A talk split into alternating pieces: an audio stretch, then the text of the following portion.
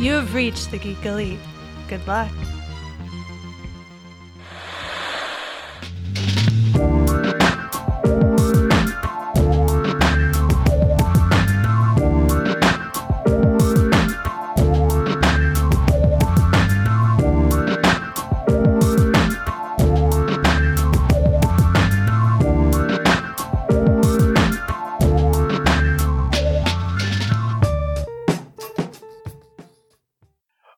Welcome, everybody, to We Have Issues, Geek Elite Media show that's about everything literary books, comic books, web comics, manga, and everything else you might be reading.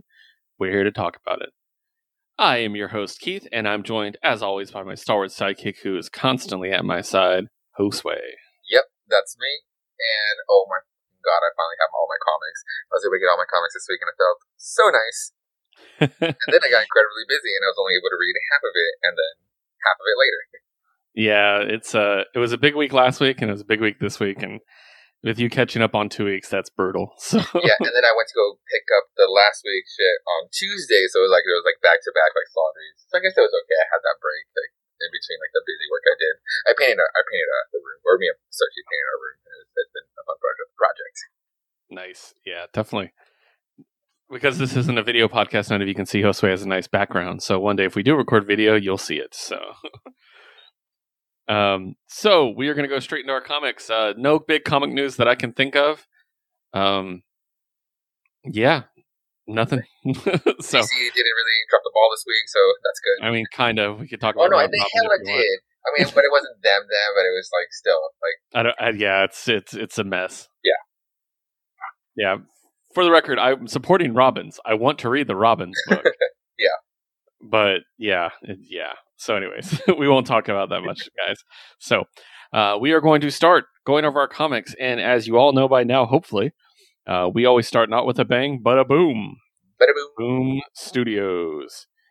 And I have one boom book. I think Josue does as well. One damn good boom book. Yeah, it's great.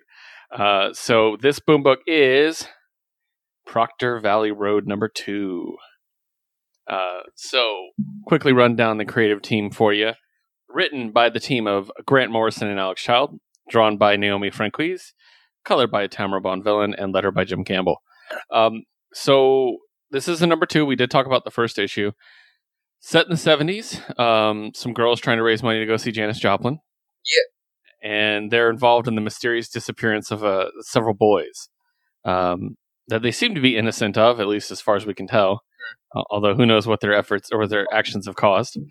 Um, when this book came out, I picked it up the first week. Josue later picked it up uh, after my review. Yeah. So I want to kick it over to Josue and let you start off because you'll kind of review one forward. You know. So yeah. what did you think? I love that this is like just like Paper Girls. I love that this is such a Mhm. girl story. Like it's obviously just centered around like the four best four girl friends, and they're all best friends, and it's super dope that you get that dynamic. You don't get that enough in comics. It's usually like the one female, or maybe the two, if the Mhm. is lucky enough to have that story. But here, it's just focused on them, and then yeah, you get the a little scope on how shitty men can be. Uh, but holy shit, all of the I was not uh, anticipating like such deep into the supernatural element into this, and holy crap! Like the, again, like I love when it just like elevates to to the next level, and then by issue two, you just start seeing all the paranormal stuff. But again, like it's, it's all done the the dynamic between the girls, especially how issue two opens up.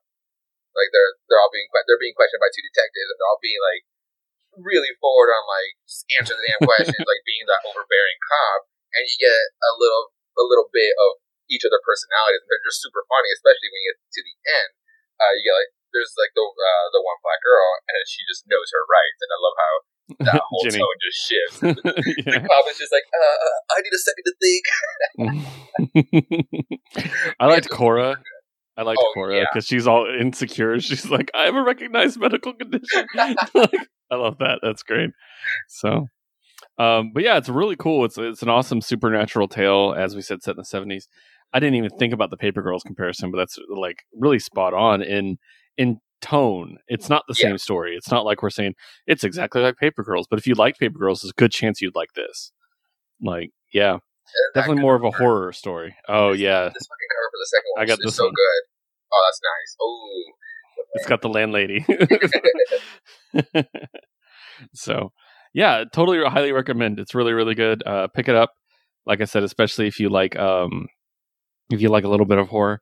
And this is yet another book that Tamara Bonvillain's colors really pop. Mhm. Like it's it's just so great. Like I love it.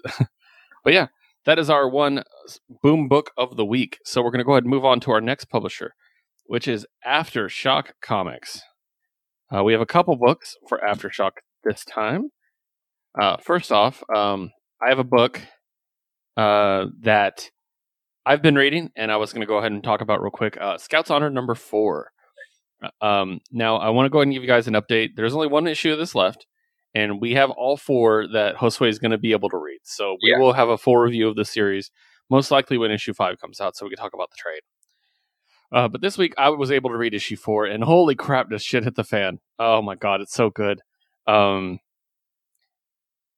for those, just as a reminder, um, Scouts Honor is the book that is about uh, post-apocalyptic, where there's an equivalent of the Boy Scouts out there, and they're the ones keeping humanity alive because they're prepared, you know. So um, this one's written by David Pepose, who is uh, one of my favorites. I talk about him quite often, and um, it's just it just uh, it's so impossible to talk about this without spoiling it. Take, I'll take some spoilers. Like, yeah, let me in. I'll be okay. Ah, but it, we have one issue left, and it's just like, oh, it's so good. um, also, uh, Luca Casal- is the one who does the art for it. Um, let's just say Kit has spent her entire life in a community, and now she's on her own. Okay. And she's in a ruthless wasteland that she was trained to survive in, but she is by herself with nothing. Oh, So yeah. it become it becomes very much a survival story Fuck yeah. Okay, I'm into it. and it turns into a really cool and uh, also the fact that she is a woman is revealed uh, in this issue which she's been hiding her gender the entire series Okay. um, and she talks about how it's just really interesting because it's it doesn't directly confront the idea of of gender and sex in that she's not like i feel like a man but she she does uh wrap her breasts down you know to to flatten them. And A she binder, says when she when she does it a binding thank you that's the word i was looking for. Um when she says when she does it she feels right.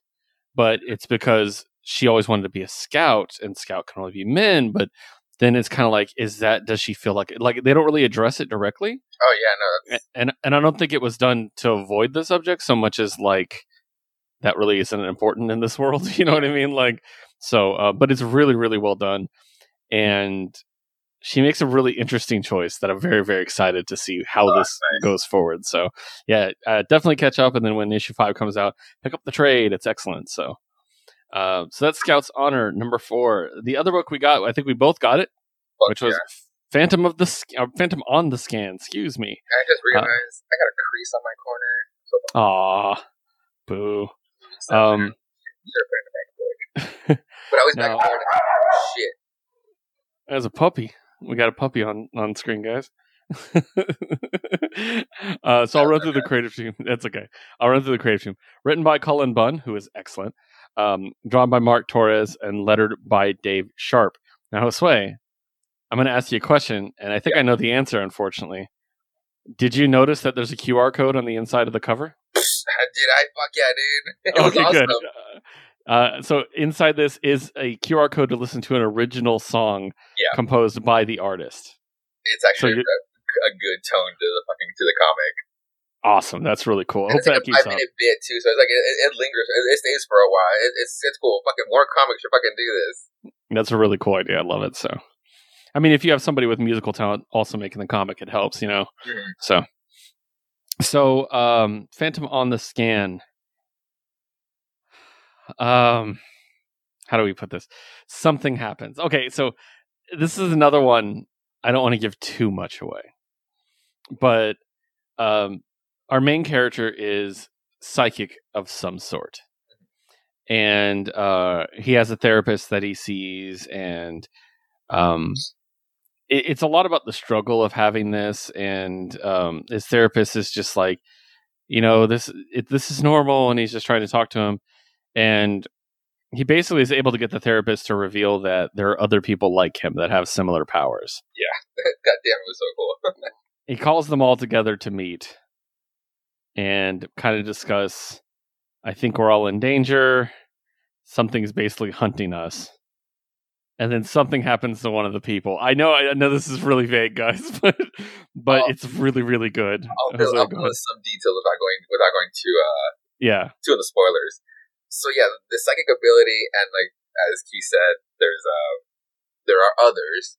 This all got triggered by Halley's comet, which is like the weird triggering factor. There's like it opens up with the comet, and then Mhm. later on we find this out, but we don't know details why why that was a trigger. It's just it that was the only occurrence. Um, the next bit, like there is a supernatural take on this.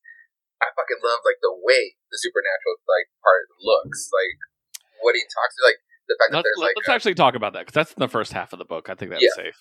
Um, he's speaking with a spirit. Yeah. But which to me, which is it a young boy. Yeah, to me, this is where it, it really hooked me because this is where the, the visuals really came into play. I love that they're just like, yeah, he's he's talking to a ghost, but instead of just like any other ghost, shadowy figure, transparent figure, I love that it's like a like a, a fingerprint like shade yeah. So it It- looks like the artist drew it and then probably smeared their fingerprint something like to that. give it that texture. and it's really cool. It makes you think like, oh, it's like your what, like your your earth, your your, your footprint on this earth, or like that that, that, Yeah. that would be your lingering impression. Would be that that print of yourself, and I, I just thought that was really fucking cool. Like I really like Yeah. this book for that. Awesome visual. Uh, another great thing is the info pages at the back of this are really interesting. Oh yeah, There's like classified charts of events and everything that's going on. It really gives you like uh some interesting stuff. So and I haven't had a I haven't had a Cullen Bunn book in a while since shit since his Venom uh, book got canceled. yeah, It was right after Rick Remender, and then he took over for him.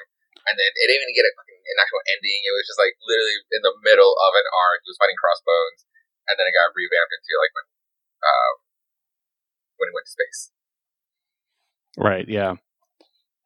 Uh, it's really good though. Yeah, no, definitely. Uh, Phantom on the Scan is super awesome, especially because the stuff that we don't Mm. want to spoil is like the like the for sure like the what the fuck like the actors moments for this book. Yeah. We were just talking about like the stuff that was actually pre- like the impression of the book, and then the good stuff is definitely later. Yeah, definitely. All right, so next I want to kick it over to Josue. He's going to tell us about a release from a subsection of Scout Comics, and the book is called Black Friday. So Josue, feel free to tell us about it whenever you're ready. Uh, Black Friday is ridiculous. It's I, I like the art style. The art style reminds me of God. I don't want to say.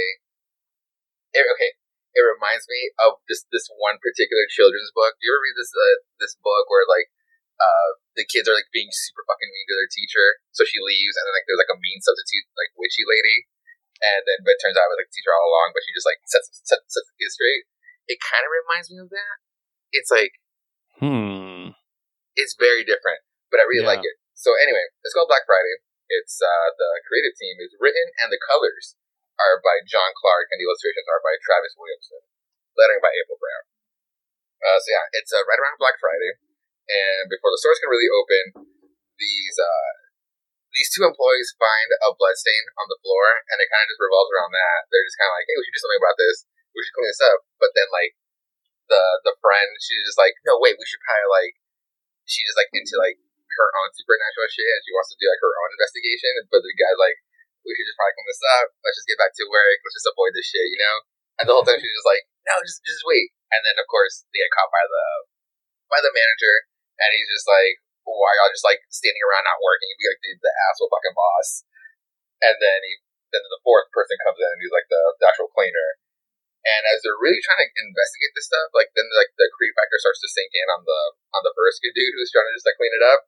You are thinking like, oh, I wonder what's what would cause this blood stain. What if there's a person still under there? Holy shit! And then by the kid by the toy section is like, shit. What if there's a kid down there? and then uh, so they finally move the boxes around, and it is kind of a hole, and they see a body. Well, it's been like forever, but thank God it hasn't smelled, which is like the weird part and I notice past that person that there's another person, and then you're just like, what the fuck? And it, it opens into this like hole to hell, basically. Is like the only way they can describe Huh. it. So yeah, the whole time it's just like basically just just basic dialogue, just trying to like the plot, like nothing's moving forward up until like the so the creep factor can sink in, and at the end you're just like, wait, what the fuck's going on here? And then what's going on with Black Friday? And then of course the first body, the eyes start to move. Uh, Mm. so yeah, this, this is literally the first one. Um, I have no idea what's what's going to happen to this. It's, it's it's just starting out with the first issue. Uh, but yeah, nothing really went forward. It's just like setting this the store, pun intended, uh, and the tone of it all. It's really cool. Nice. Yeah, the art's unique. It's definitely unique. It reminds Yeah. me of something, but I'm not placing it. Mm-hmm. Like maybe Fell. Fell was Maybe great. Bell? Okay, Yeah. I'm trying to find another page. It's just like it's just definitely random. Like okay, there's another shot of different people. Yeah, not Fell then. like it's interesting though, yeah, definitely. So awesome. All right, let's move on to another indie publisher, uh, Ablaze Comics. Yes. We have Eros and Psyche number two. Um, written and drawn by Maria Llovet and lettering by Seda Timofonte. Um, I didn't think there was going to be dialogue in this issue. as I For was a reading second, it. right? Yeah. It's just very beautiful, and you keep turning pages, and it takes four page turns to get to actually dialog Mhm. But this is the story about the two young girls in some kind of strange boarding school of some sort. What's going on? We're we don't know yet. We're getting little hints. It's very witchy, uh, which is interesting. I'm curious to see where that goes. Uh, but it's obviously a love story between these two women, uh, two two young women, I should say. And it's just it's just beautiful to look at. It's just a beautiful series. Um, and like I said, we don't get too much of the story, uh, but we do get some shocking moments, including one of their uh, one of their student, one of their fellow students takes her own life at one point. Uh, we we believe at least because with this kind of book, you don't know. like, Yeah. I mean, more questions definitely got raised in this one. Th- Thank God there was more dialogue to kind of allude to that, but there was, it's, it was really all that, just alluding to that there's definitely more stuff to be explained instead of just flat out just explaining some stuff while having your mind wander elsewhere what, what could happen. Yeah, because did you ever did you feel the any friction between the two after a while, like when they didn't start agreeing with each other? Yeah, a little bit like in the part where they're sitting there and she asks, you know, to, uh, if she could borrow some mangrove root. There's definitely that scene, and they started to really have like their own take on on the girl um, that committed suicide. They started Yeah. having like their own their own different take, and it's just like, well, holy shit! Like again, like exploring such a heavy topic here. Uh, but then, of course, like then this friction happens between the two, and it wasn't as perfect as it was in the beginning of the issue. Um, but it's just, but then like how they both kind of deal with it, how they both like kind of like uh, their own justifications like over the matter, or then even in the end, it's just like fuck, it's just interesting. I was like, and I like I think in the end, where it's just like they didn't really set their own like closure there. They were just like, fine, just like take the take the route and just like we'll we'll continue to almost like deal with this later, you know. Yeah. And then we get like that, and then we get this ending with this cliffhanger where there's definitely more to to allude to here on like why there's this sense of betrayal, Yeah, it's interesting. It's definitely especially for what she's doing too. Is like I think it's supposed to be like over the fact that it's, it's an all girls school, and mm. it's like again like I think that this person's also like like confiding into like this other person to to to bind them, you know. Yeah, and I like I said with the mangrove root and stuff, I'm like, there's definitely something I would say supernatural. Uh, oh, for sure. I, I would I would almost go as far to say pagan, like to cl- to like classify it as something of a witch nature. You Oh, know what I mean? Like so, it's really interesting. Mhm. It's kind of like. Did, did you like the craft? Did you just wish it was about two girls that wanted to love each other? Then read this book. It's great. So- Definitely. All right. And we are going to go ahead and move on to one of the big ones, one of the big indie publishers out there. We always have books from them, of course. That is Image comic books. We have three books from Image this week, and I'm going to start with Josue. He has a book that I did not pick up because I knew he would. Uh, yeah, the book is called Home, issue number one, and it's by yeah, writer is Julio Anta, artist is uh Anna Wieszczyk, and colors is Bryan Valenza, lettering is Hassan Osme Olhao. Oh, I love him. Um, so that yeah, wasn't a joke. I actually do love him. uh, again, another very heavy book on another very heavy book on the topics on the topics of exploring. It's about a family from Guatemala who sets out their journey to seek asylum in the U.S.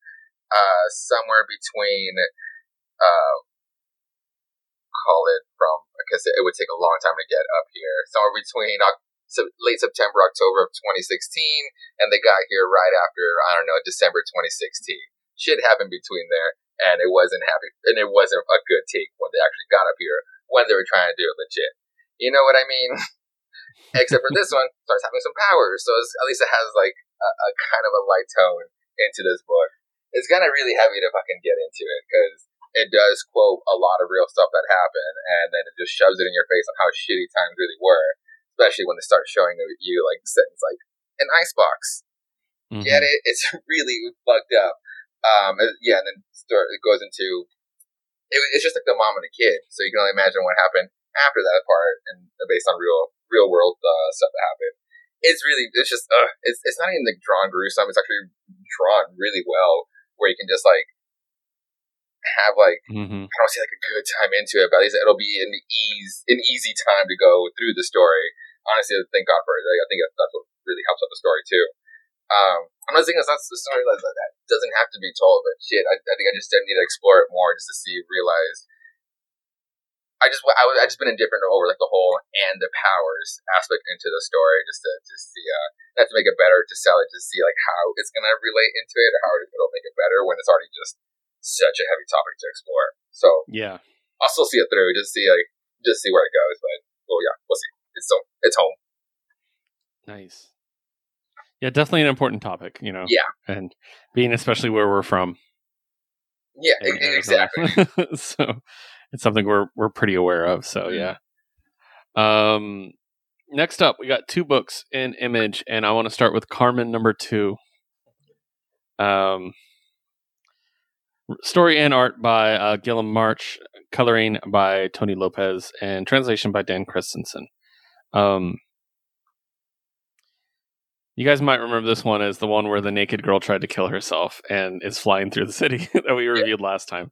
Um, this this book, I don't know what it is about this book, but it's got the emotional hooks in me pretty deep. Like I'm really enjoying this book.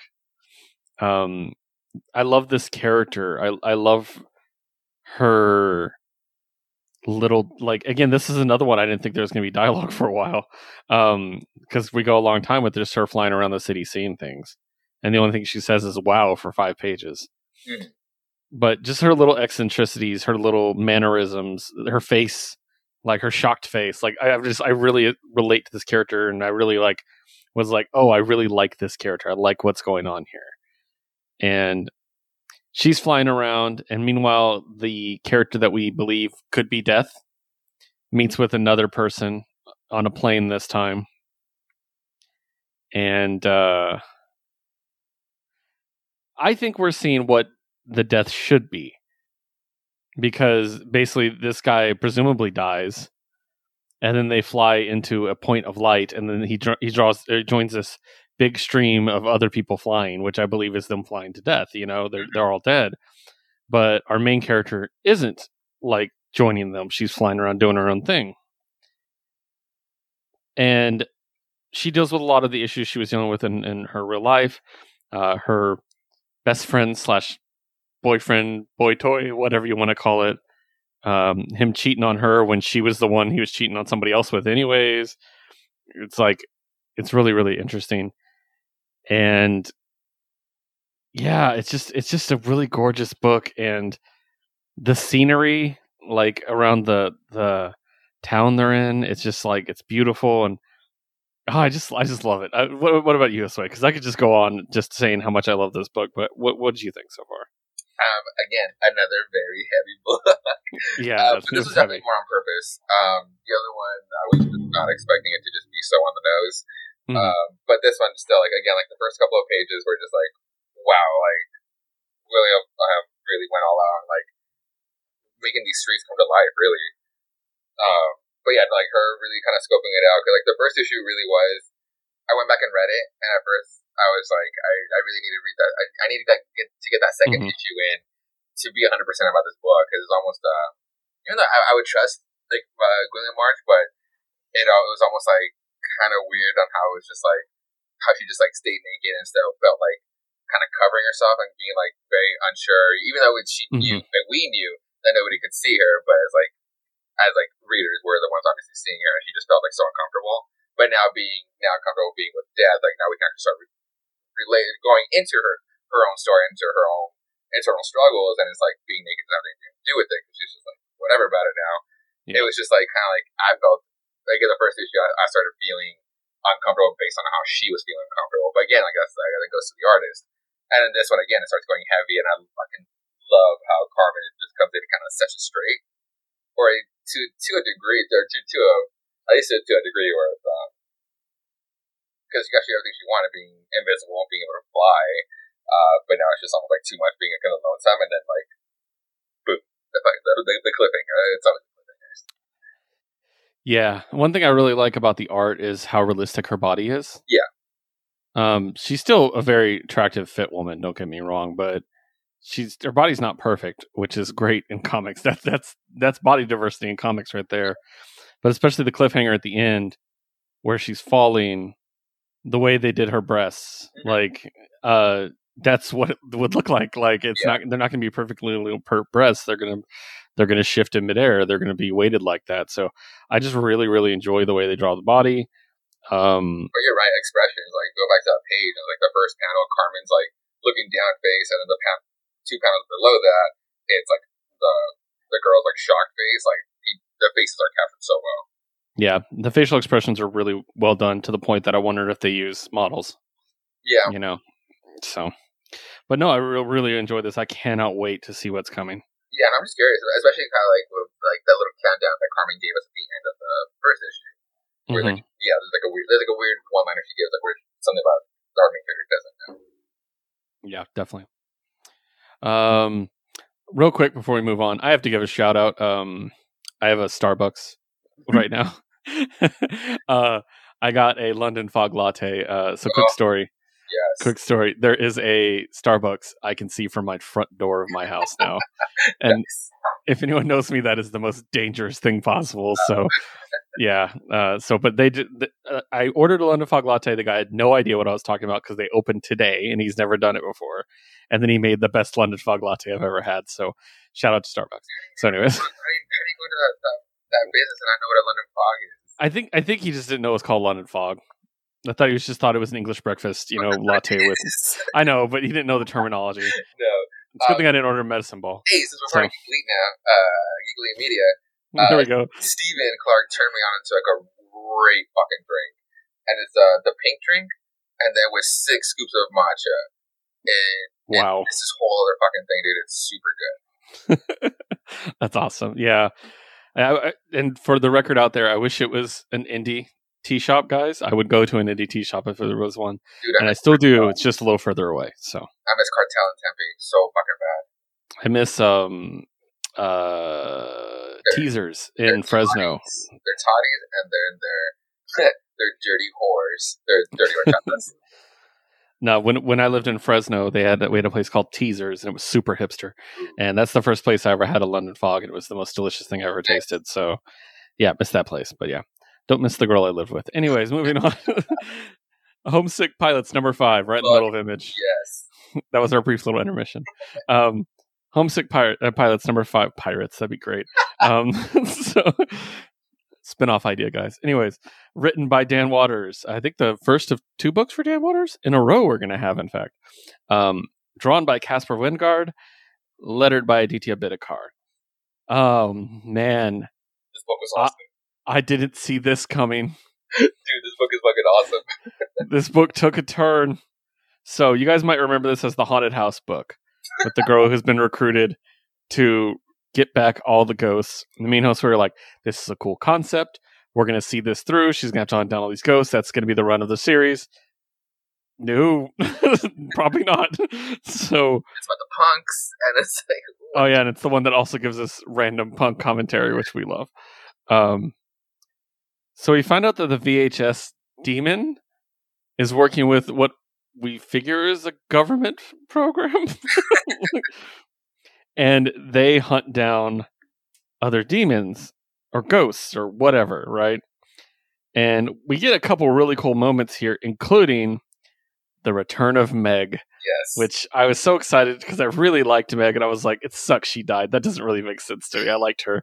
So Meg is the uh, the girl from the Nuclear Bastards band, and uh, so she survived. So uh, we're really excited about that.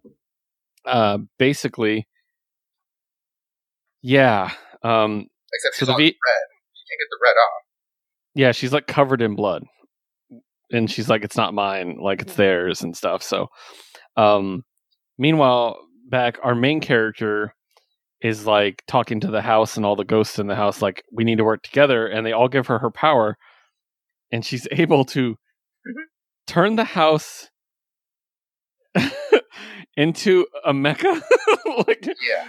she basically the hor- house builds legs and stands up, and this becomes a kaiju fight.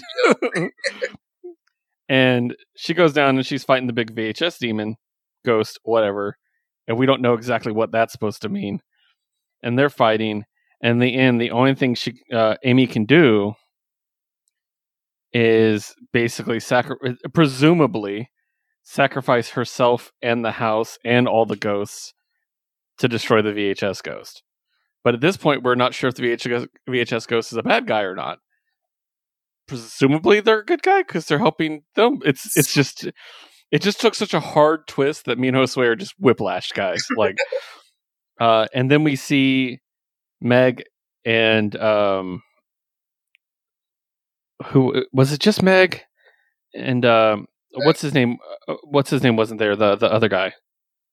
Um, oh my god, I forgot his name. The third The one, right? the rock dude, the one that was covered in rock last time. Buzz, Buzz. Right. Yeah, we didn't see Buzz. Buzz was in the house with with Amy. So, um, but we see them, and they're basically taken to this Nevada test site, and they're like, "Yeah, General, she's finally ready." It said, "We let her name it. By the way, it only seemed fair if she's going to pilot it."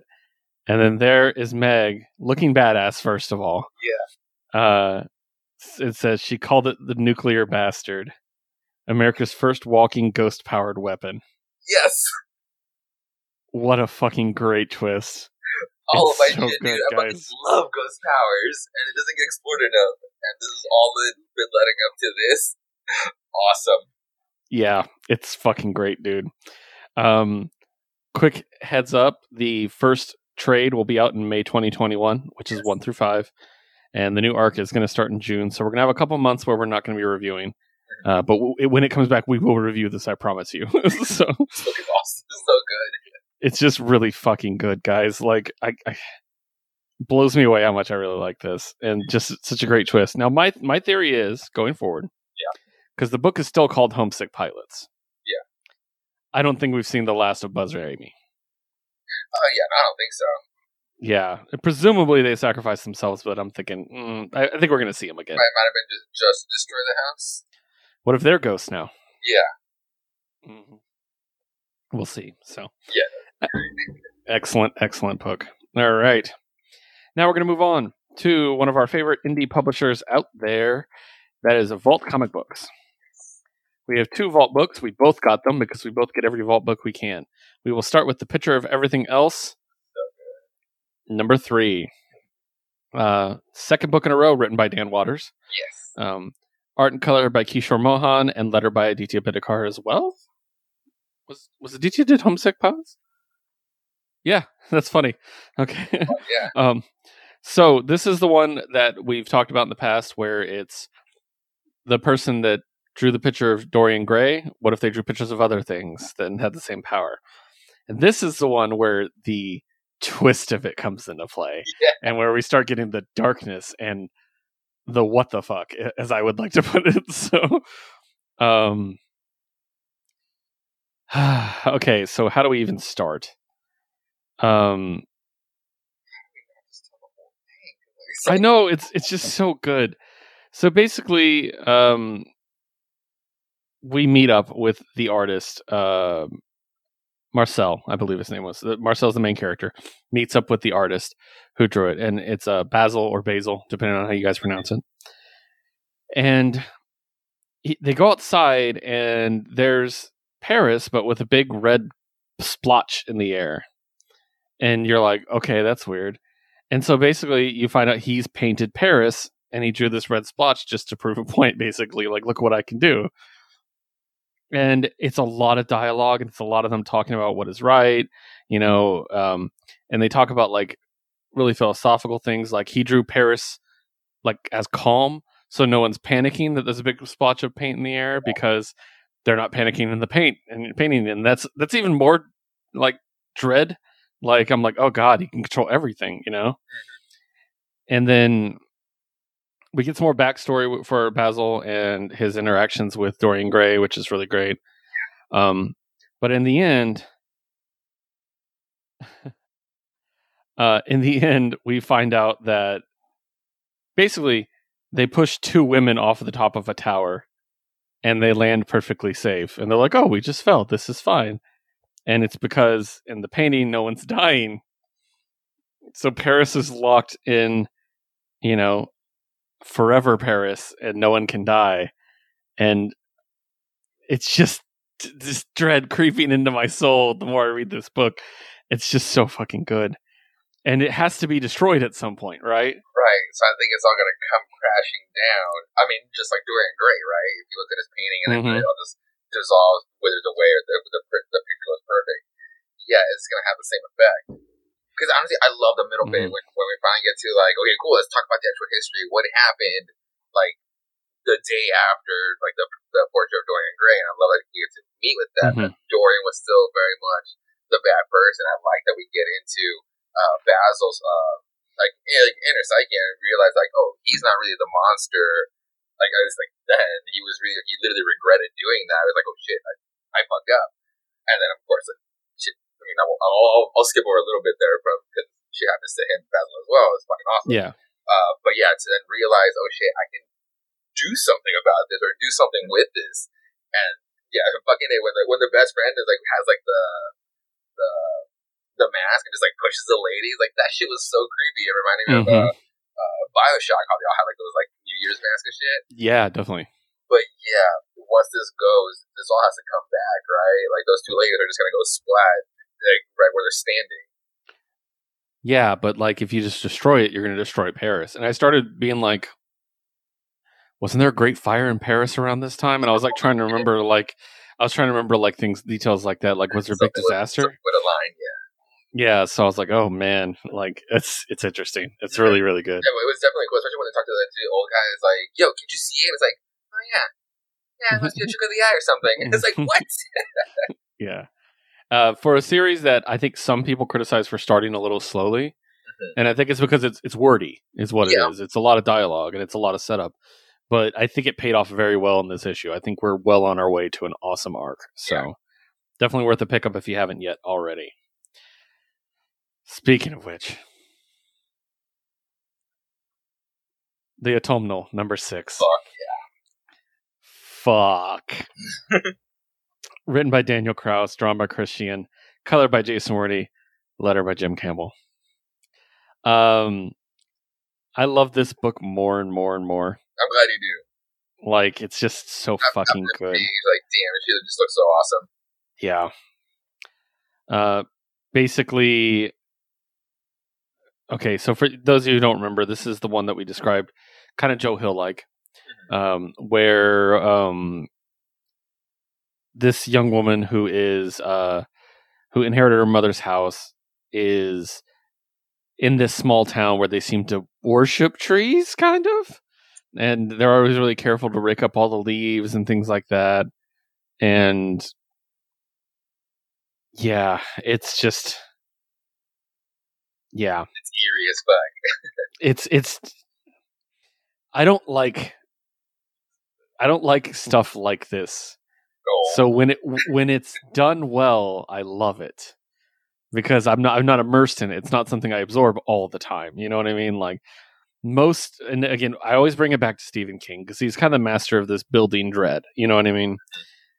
I don't like most Stephen King stuff, and I know I'm in the minor minority for a lot of people and stuff. And the stuff I do like of his is the very weird stuff that's nothing like his normal stuff. But this is that genre, but done so fucking well. Like, I, I'm prepared six issues in to say, I like this more than any of Stephen King's stuff that is like this. Oh no shit! Fuck yeah! So I can't think. I mean, because I would compare it to like Pet Cemetery or Cujo or you know like one of those, and I'm like, I like this better than all of those. Like, like uh, the character is just so much more interesting and well told. She's really modern, which is great. I love the even though I character. get what you're saying. She she's definitely super outspoken, uh, as a Stephen King character would be.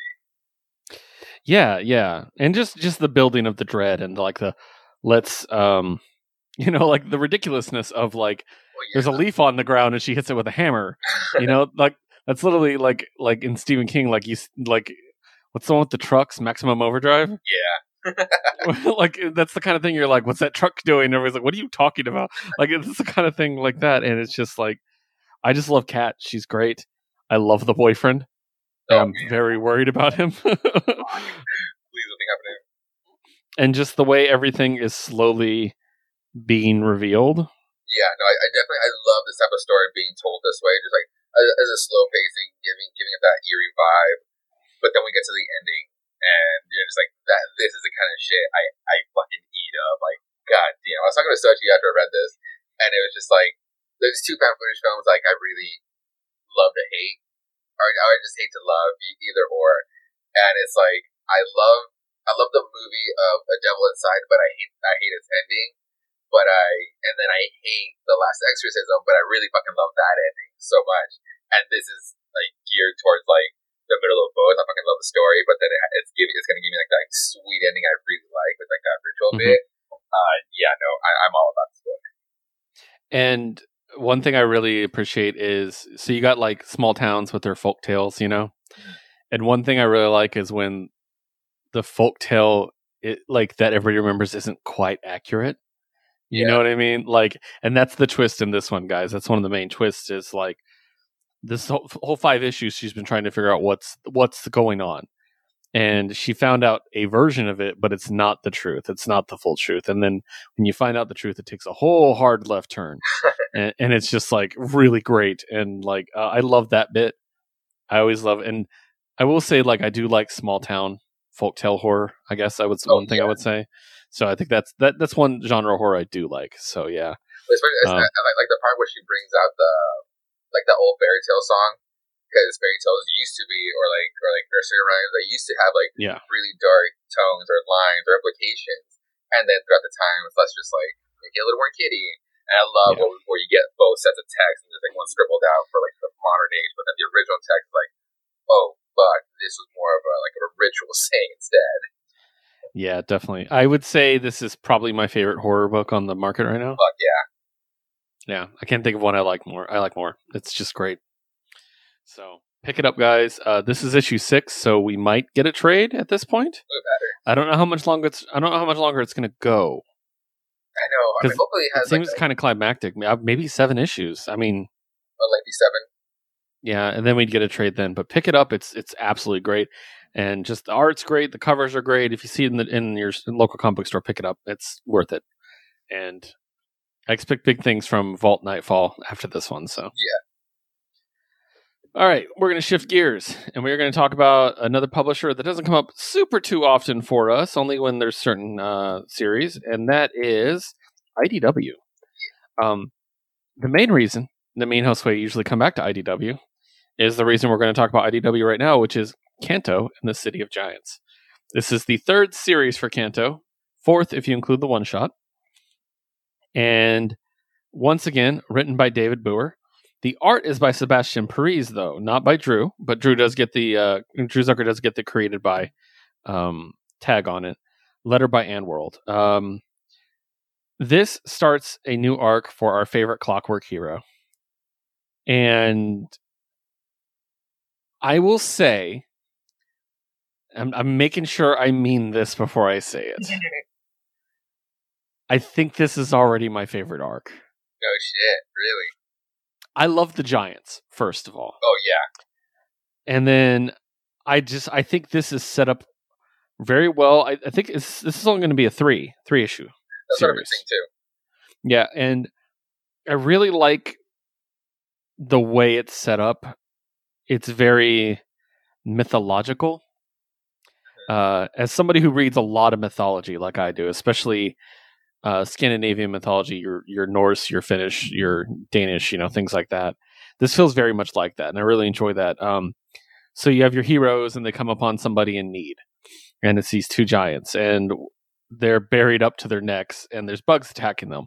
Well, the good guys help them, and then the giants are like, "We will assist you, but this," and then so you have, you know, we have to do this for them, and then it, it a lot of mythology is making is the hero's journey, making allies along the way while earning their trust by doing something for them. That's just mythology, especially Finnish mythology, which I'm kind kind of really big into because I am Finnish.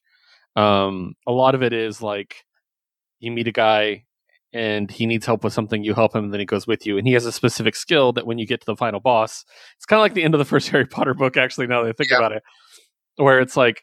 And, there- and my my joke with Finnish culture is there's always one guy that's his ability is he can eat a lot, and so at the end there's like amount like amount of stakes blocking their way. He's like, let me pop my knuckles. I got this one, guys. Like, and so that's it. Kind of gives me that feel. So, anyways, enough of a rant there. Basically, um, Kanto goes forward and basically says this witch can give these giants new legs because their legs were taken from them. Tells the king and queen of the giants, and they're like, very well. You can you can do this, but you have to do this mission for us, which is to go into uh, the labyrinth and um, slay the beast named Pharaoh. And it's uh it's a labyrinth no giant can enter, and I'm pretty sure it's because it's too small, Yeah. which is funny. um, so it's Kanto and the witch teaming up to do this, which is cool. I dig this. I like the I like the dynamic between A the two. very different dynamic. Yeah. Yeah. And um yeah, I just I really like where it's going. I think the fact that it is three issues, I think is going to be perfect for this story. I think it's very self-contained. I like that the different volumes of Kanto feel like chapters of a of a story. You know what I mean? Like yeah, like like I'm reading like an old school. I mean, we always compare it to Wizard of Oz, but it feels like I'm reading Wizard of Oz. You know what I mean? Like, and it's like, and this is when they go to this land, and this is what happens. You know, like I also love the bit where the giants are like, you can take any weapon out of the armory. And the witch is Oh. like, nah, he's good. And he's like, what? And he's like, why wouldn't you let me take it? He's like, what what weapon for a giant would you be able to use?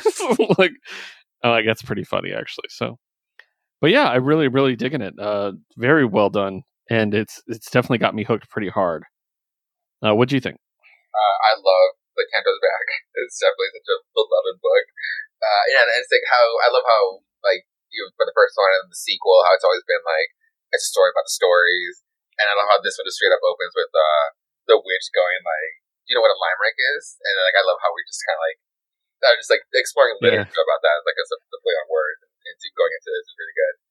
Um, Mhm. But yeah, I, I I love the dynamic. The dynamic shift with with the witch It should be good, especially how how much Kanto just hates being like. I feel like he just hates feeling like that, that self doubt. It's like what I've, Mhm. what I've learned from the, the of Kanto, how what he hates about himself, and this witch is just gonna poke at that button. and It's just like. And man, like, this could be. I mean, this is definitely starting out really strong.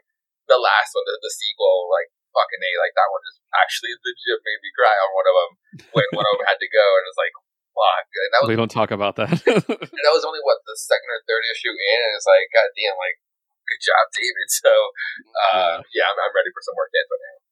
Yeah, definitely. I'm excited. So, um, now we're not going to shift quite out of IDW. Uh, my next book to review is half published by IDW, half by DC. So this will transition us over to DC pretty nicely. Josue picked this up but did not read it yet.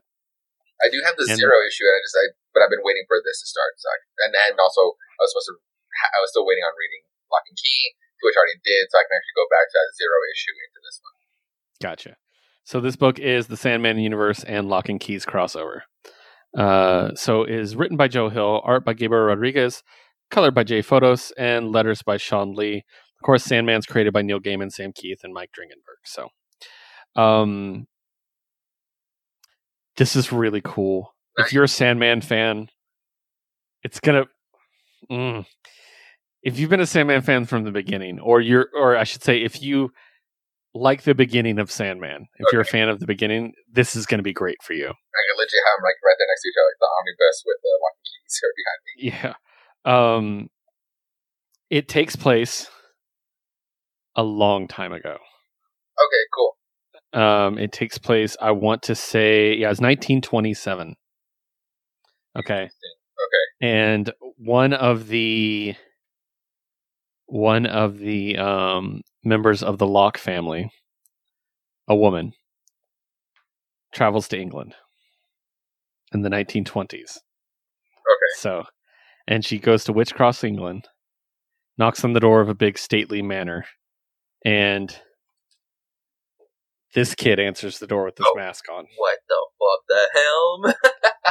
And he's like, Am I dreaming you? And she's like, What are you wearing? He's like, I have better dreams when I wear it. And she's basically like, I'm here to talk to your father.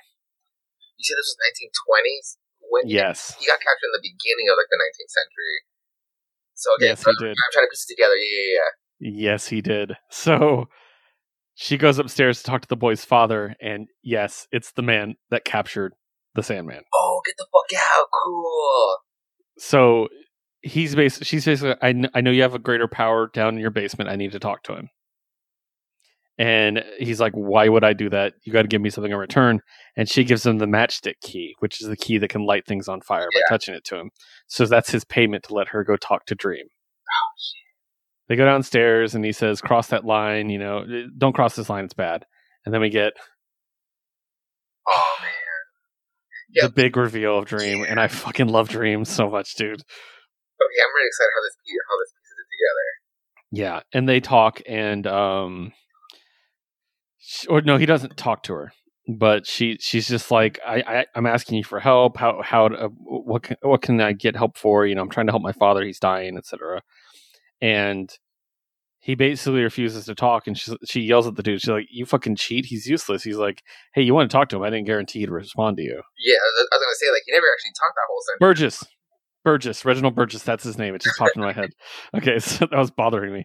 Um, but as she was leaving, Sandman takes some sand and smears the the, the cage. Yeah. And he draws his mask in the sand over his own face. Oh shit. Okay. So I'm not going to go much further into the plot, but long story short, she takes the mask from the kid. Okay. Cool.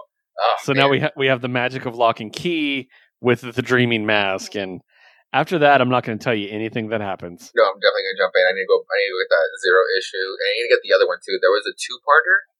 The two-parter that came out like last year, or between last year and the year before. It was uh, Locke and Key, In Pale Battalions Go, and that was supposed to be like a World War One take, but it was set like around the house, and it was like Yeah. around, around 1915. And so I wonder if it'll. I doubt so, but it's still Joe Hill, so I wonder if it'll still like The prelude in this issue is part of that story of uh, Go. Okay, cool. So of of, of the World War One story. Yeah, it literally it literally ties directly into it okay, so for sure I'll read, because I'll read it talks about it talks about him on the battlefield. Interesting. Oh, okay, okay, so I'll for sure read that one. Find my Yeah. issue into this. Oh, I'm so fucking excited, dude. It's really really really good. I'm really liking it a lot. So. Nice.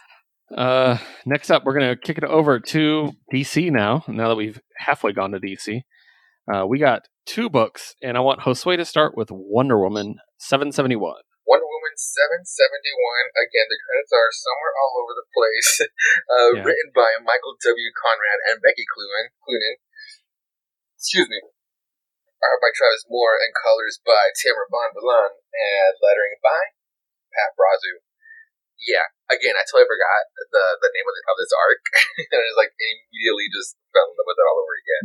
It's Afterworlds, like my Afterworlds, my Lark, and yeah, Diana is in Asgard, in and around Ragnarok. Really, she's she's, going through these phases of like dying and coming and coming back into into battle, and then washing it down away in the glory of uh, the dining hall until it also starts over. Well, this time she was just like, "Yo, there's people fucking missing, and that's like there's less people waking up now. Like, and it's supposed to be like almost like anti-death and a weird heaven, right? So she takes it up to Thor. So this is DC's Thor. Only he's actually a piece of shit, and he's really not important at all. He's just like he's literally just like, yeah, I don't see less people. Or he's literally he's also like, uh, sucks to suck. Uh, I guess like winners for winners. Uh, He's- Uh, I couldn't quite see. Is he redheaded? yeah, That's actually accurate. He's actually redheaded. Oh, no shit, nice. He's not blonde. Yeah. Uh, well, his attitude really fucking sucks, and he's really just like, well, if they die, then I guess they're not real winners, are they? That's kind of also accurate. mythology Thor. Mythology Thor is an asshole, by the way. Uh, so yeah, so this, Diana decides to take a matter into her own hands. So she's like, "Well, fuck this. I'll, let me go find the mysterious cave of to, to find answers." Right. Um, and then she almost has another certain death. Like there's these shots that they go black and white, and there's this other um, omnipotent person with their hands raised up, almost very Supermanish, but there's no cave. And I don't want to say it's Superman, but they mm-hmm. know who Diana is. And but this time instead of resetting and dying and resetting over, she literally finally breaks through a rock. It was a giant boulder that was to crush her. She breaks through it and she fights on and finds this cave with stairs that go all the way down. And in it, she finds, still not knowing why or how she knows it, but it's fucking Dr. Psycho. Ooh. So he's around, and she figures out that she, she figures that she's able to figure out um, not really how from where she knows them. She's still lost in there, but she figures out that uh, why why he's there is uh, at least his personal why at the time is that he's supplying weapons to both sides, and that and he's just still being a still being a villain. But she's still in this weird trance of just like I'm trying to get to how I know you from or where I know you from, and it's just like it, be, it just becomes a blur. So she tricks him into I mean, she almost she tricks him into telling him the truth. Uh, with there's a lasso, but it's it's actually really cool because it's not really it's not obviously the lasso of truth. But as it turns out, old habits die hard for everyone, and anything can be a lasso of truth in the right hands. And she just leaves him tied up into a chair. um, but yeah, she's she's able to make it out, but it's still it's still a weird journey into this weird Asgard tale. Um, it, it's, it's, it's, it starts turning into like almost like cool like mythos, like as, at least um Norse mythos, because uh, Mhm. they go they go to retrieve in order to to bring back like the the the pretty the pretty dude from the last issue. They have to go do the quest of getting like the eagle egg to go feed it to the to the snake or to the snake. Um, and then and, and there's like that little squirrel companion that's kind of like talking to her and telling her what to do along the way. And the whole time, people have been telling her to not really trust the squirrel all that much, but it's been the only companion she's had. Um, and then the squirrel kind of does trick her into like getting the egg, breaking it, get, letting all the everything out so that she can go in, almost like Trojan horse style, into said snake because that's what like the dude is, to to let him out. It's just very different. It's not really we're not really in the DC universe, like really. I'm just still I'm still waiting to see how it's all going to tie back into it because this is supposed to be the Diana that was from like from what's it called? Yeah, Infinite Frontier, right? Yeah, Infinite Frontier. Yeah. Okay. There's like sen- sensation on this one where it's just like where she was like the last one, and then she was part, part of gonna become become part of the quintessence, and now she's back because she didn't want to miss anything. It's still really weird how it's gonna tie all back together. Um, but yeah, that's that's Wonder Woman. Nice. All right, I got two DC books. Uh, my first one is Challenge of the Super Sons. Okay. So I jumped on board this because of Damian. Let's all be honest, and also because Future State showed me a really cool Jon Kent in the future, and I figure I might as well get it on the ground floor. So Well, they can punch the sun. Yes, it's great. Uh, so, story in words by Peter J. Tomasi, art by Max Raynor, colors by Luis Guerrero, and letters by Rob Leigh. Um, I love this already, and uh, it's okay. So Jon and Damian go to school together, and um, their whole thing is they go to school, and then afterwards they can do their vigilante thing together Oh shit. and Jon's trying to get on the the school paper, so he's like been researching some like expose about there's a cheating scandal in the school, and he's like, I've been working on it for two weeks, and I could smell a story. Just got to put the pieces together. And Damian's like, Yeah, I've already solved it. And then he's like, Wait, what'd you say? He's like, Yeah, it's uh, Professor Harrow's TA. She's been selling previews. Blah, blah, blah. He's like, I uploaded the evidence to the headmaster. She'll be fired tomorrow. Can we go now? like, and Jon's just like, I've been working for two weeks, and he's just like, well, I'm the world's greatest detective, basically. So, and it's just like, it's just like their fun little thing, and it's really great dynamic because I was really worried going into this that Damian would lose his identity a little bit. uh, because he can kind of be a little shit, you know, like, and I love that about him.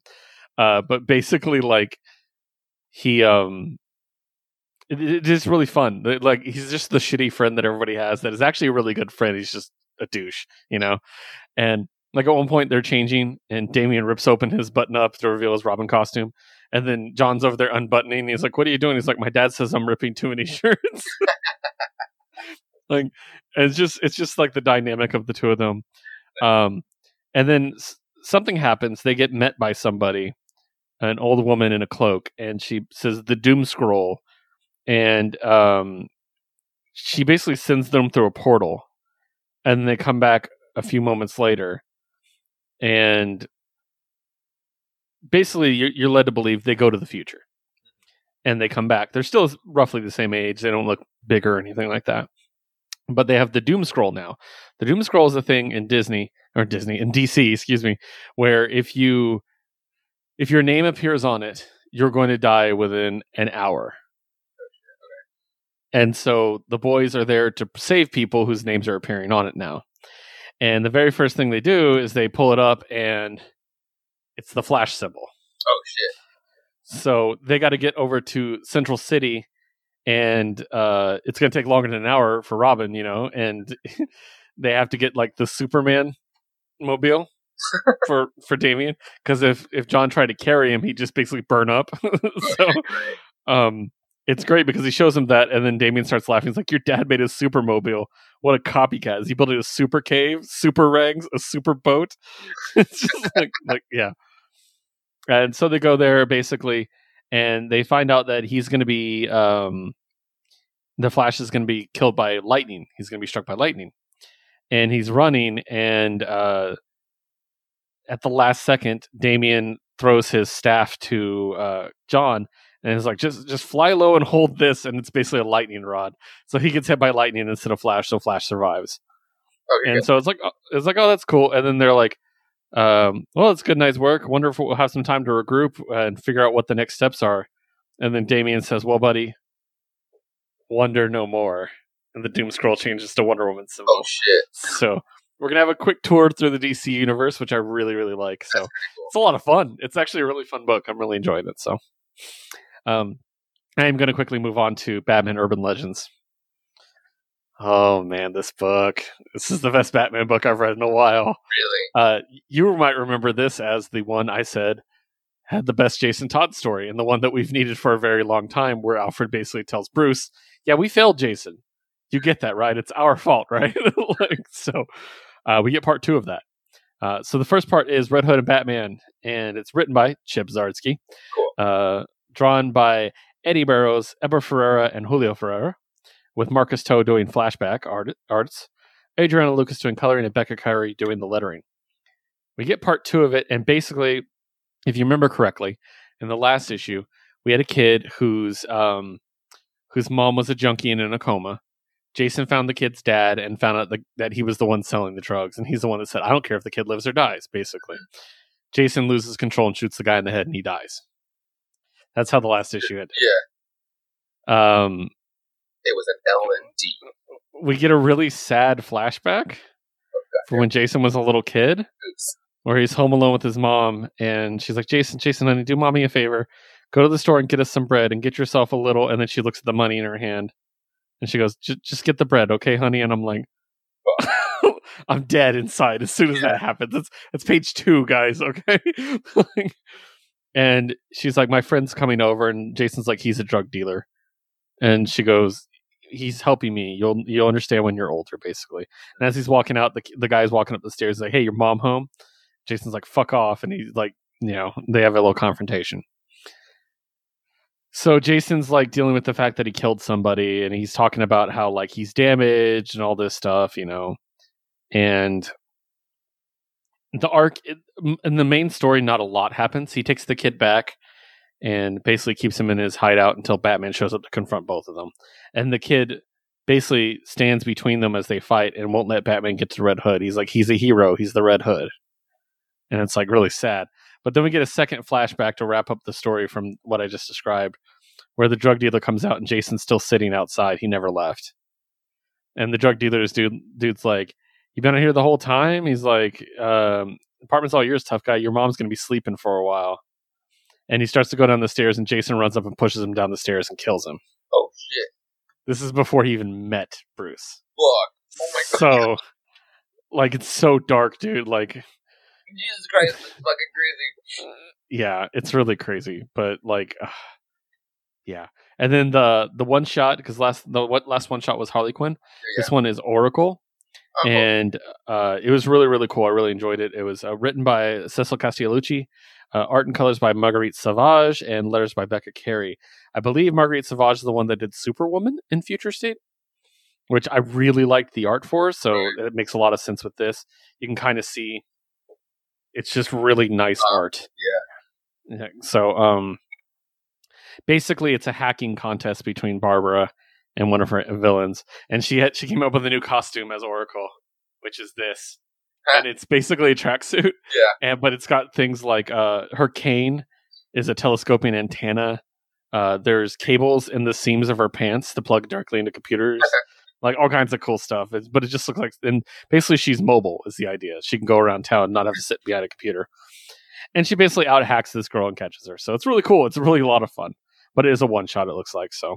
Uh, the next one was um, was the Outsiders one, written by Brandon Thomas, drawn by Max Dunbar, colored by Luis Guerrero, and lettered by Steve Wands. Um, this one is Metamorpho, Black Lightning, and Katana, and it all comes down to basically um, Black or Katana's kind of basically they imply that Black Lightning and Katana are going to be romantic. They they have a romantic interest in each other. Nice. But Katana's sword has her husband's soul in it, Yeah. right? So she's confronted by her husband's mom, who is just like, "You're going to forsake my son like this." And so it's just kind of like, "Oh, what's going on here?" Yeah, I know, right?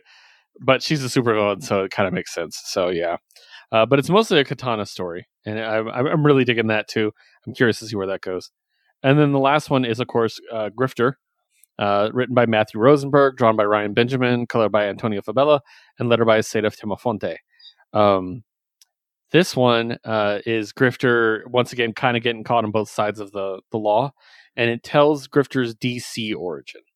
Because of course he was a Wildstorm character that came over, Yeah, from, And- and- from Image too. Yeah, so he uh they they tell how he fits into the DC universe, which is uh Team 6. Uh, I'm going to give the briefest version of this I can because I was a really really big Gen 13 go fan. So um Team 6 was kind of the they're the parents of Gen 13 and they were government operatives who had powers and uh in the DC version basically something horrible happens and mo- a lot of them are killed including Grifter's brother. Uh, but Grifter is seriously injured along with his brother, and Lucius Fox is able to get get Grifter and give him this like revolutionary medicine that's able to heal him. But they only had enough for one, and they chose Grifter instead of his brother. So he really hates that basically. So that's how it comes in the DC universe. He's directly tied to Lucius Fox, um, and it, it's really really cool. He um, he's working with Lucius. He's his bodyguard the entire time. He saves him from these guys. It's really cool. It's nice to see him competent because sometimes he's dr- he's drawn like an, a less competent uh, Gambit. You know what I mean? yeah. Um, but I always said he's he's more Hawk uh, more Hawkeye than Green Arrow ever was, basically. Um, and then in the end, he has a fight with the Red Hood and steals his pistol. so, yeah, uh, really enjoyed it. The best thing about this book, though, is this cover. Uh, I'm getting a reflection because it's so shiny. Oh, sick as fuck. Yeah. yeah, it's just great. Oh, it's both sides of like the Red Hood. Yep. So wonderful, wonderful, wonderful. So that is DC. Uh, now we're going to go ahead and flip over to our final publisher, Marvel. Uh, we promise to make this as quick as we can for you guys. Uh, so we're going to talk about our solo books first. I will start off with Dark Hawk number one. Boom. Dark Hawk, Heart of the Hawk number one.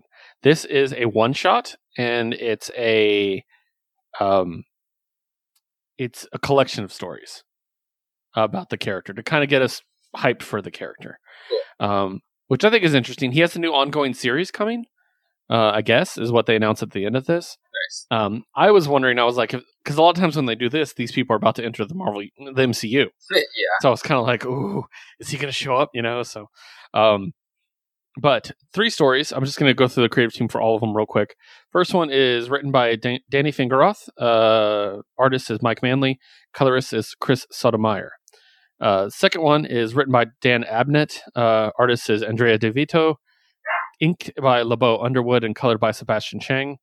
And the final story is written by Kyle Higgins, drawn by Juanan Ramirez, and colored by Erick Arciniega. All three of these were lettered by Travis Lanham. Yeah, So, Dan Abnett's on board. You know, it's like cosmic legit. oh, oh yeah. um, so it, it kind of addresses the different eras of Darkhawk. Quick back backstory to Darkhawk. Um, you guys know I'm a sucker for young heroes. That's like one of my things. Yeah. Um, he was one of the New Warriors, so Oh. I know him very well. I actually I have a copy of New Warriors number one uh, that is signed, by the way. Nice. So Hawk uh, himself. um, I don't have it signed by everybody yet, unfortunately. Um, it was. Um, let me just pull this up here because I'm seeing if I have a picture to show you. Uh, I don't. I don't believe I have a picture. Um, so the the might be introduced in the MCU, just like uh, or be a glorified camp, uh, glorified po- post credit scene that will become nothing. Like uh, was it Inf- Infinity Wars, the second way, the second one, and Adam Warlock and Guardians of the Galaxy two, and nothing happened. yeah, exactly. So, um, yeah. Uh, huh. Oh yeah, here we go. Okay, so yeah, it's um, it's draw. It's it's signed by Mark Bagley. I don't have a photo though, Nice. uh, um, because he did the art. Uh, I need it signed by the writer because the writer is Fabian Nicieza. So, Yes. so yeah. Anyways, uh, Darkhawk, his powers come from like an item that he found, like a jewel, and it gives him like an Iron Man like costume. It's pretty cool. It's it's very '90s or late '80s, if you will. So, um, the first story takes place in his early years, and it's very Spider-Man. It's very like, I have an arch nemesis, and then oh no, that's his daughter, and she's actually attractive, and I think she likes me, and like it, you know, it's very that era of Spider-Man. But it's great. It's really great, and he has an arch nemesis. Um, I mean, he has a dark version of himself that doesn't care about killing people, and um, his name is uh, um, something similar to Darkhawk. I'm trying to remember. Um, Savage Steel. That's what it was. Um, and you find out that Savage Steel is his father. Like, so he's like, you know, very Spider-Man story, very personal conflict within that. Oh yeah. So yeah, the first story is very much like a classic story. The second one is Darkhawk Annihilation Era. And he put yeah. nine months after the war, and he's on an outer planet, and he goes to the bar, and they're like, "Hey, you human?" And he's like, "Yeah." And basically, he finds out that there's a group of the Brood on this planet that are that are taking like taking control of people. Yeah. And he finds out because he's like, "I'm so far out, no one should be able to recognize I'm a human at this point." And only the Brood, because they all share a memory, their hive mind, they would know. So that's how I found out. Which I'm like, that's kind of sketchy reasoning. and and yeah, so but it's it's really good. That's the one Dan Abnett wrote. By Of course, yeah. and then um, after that is another story that is more more existential and more leaning towards the future. Um, basically, he has to stop something. I'm not going to get into the all the details because it's been forever explaining it. But basically, he's on a ship and he has to destroy the ship, but he has to stay behind to do it. So he puts a recording of all of his time in the crystal that he uses and basically shoots it off into space, and then the ship is destroyed. So, with the announcement of the new Darkhawk series, Darkhawk Soars Again, I think we're getting a new Darkhawk. Oh, okay. Someone finds the crystal, you know. Yeah. So, uh, but yeah, I, I liked it. I mean, I've always really liked the character, so I knew I was picking up the book. But yeah, really, really good. Dug it. So, uh, next up, I got Iron Fist Heart of the Dragon number four. Won't spend too much time on this one because we've been talking about the whole series. Um, written by Larry Hama, drawn by Dave Wachter, uh, colored by Neeraj Menon, and lettered by Travis Lanham. There's a couple cool reveals in this one. So, as we know, the the capital cities of heaven have been attacked. All the all the dragons are being killed, and we're starting to find out who's responsible to this. And uh, it's a woman named Yama Dragonsbane, who is actually named Brenda Swanson in real life. Um, she is a reoccurring Iron Fist character, and her bit is that she um she her family was basically killed by the Rand Corporation when she was a child. So she spent her entire life learning how to fight. She's learned every martial arts possible, Ooh, sick. and, and she even served in like Kurdistan and stuff, like with like anti-terrorist groups and stuff. And she came in to fight Iron Fist, and then instead fell in love with him, and they they hooked up, right? Well, now she's over that shit, so she's ready to take him down.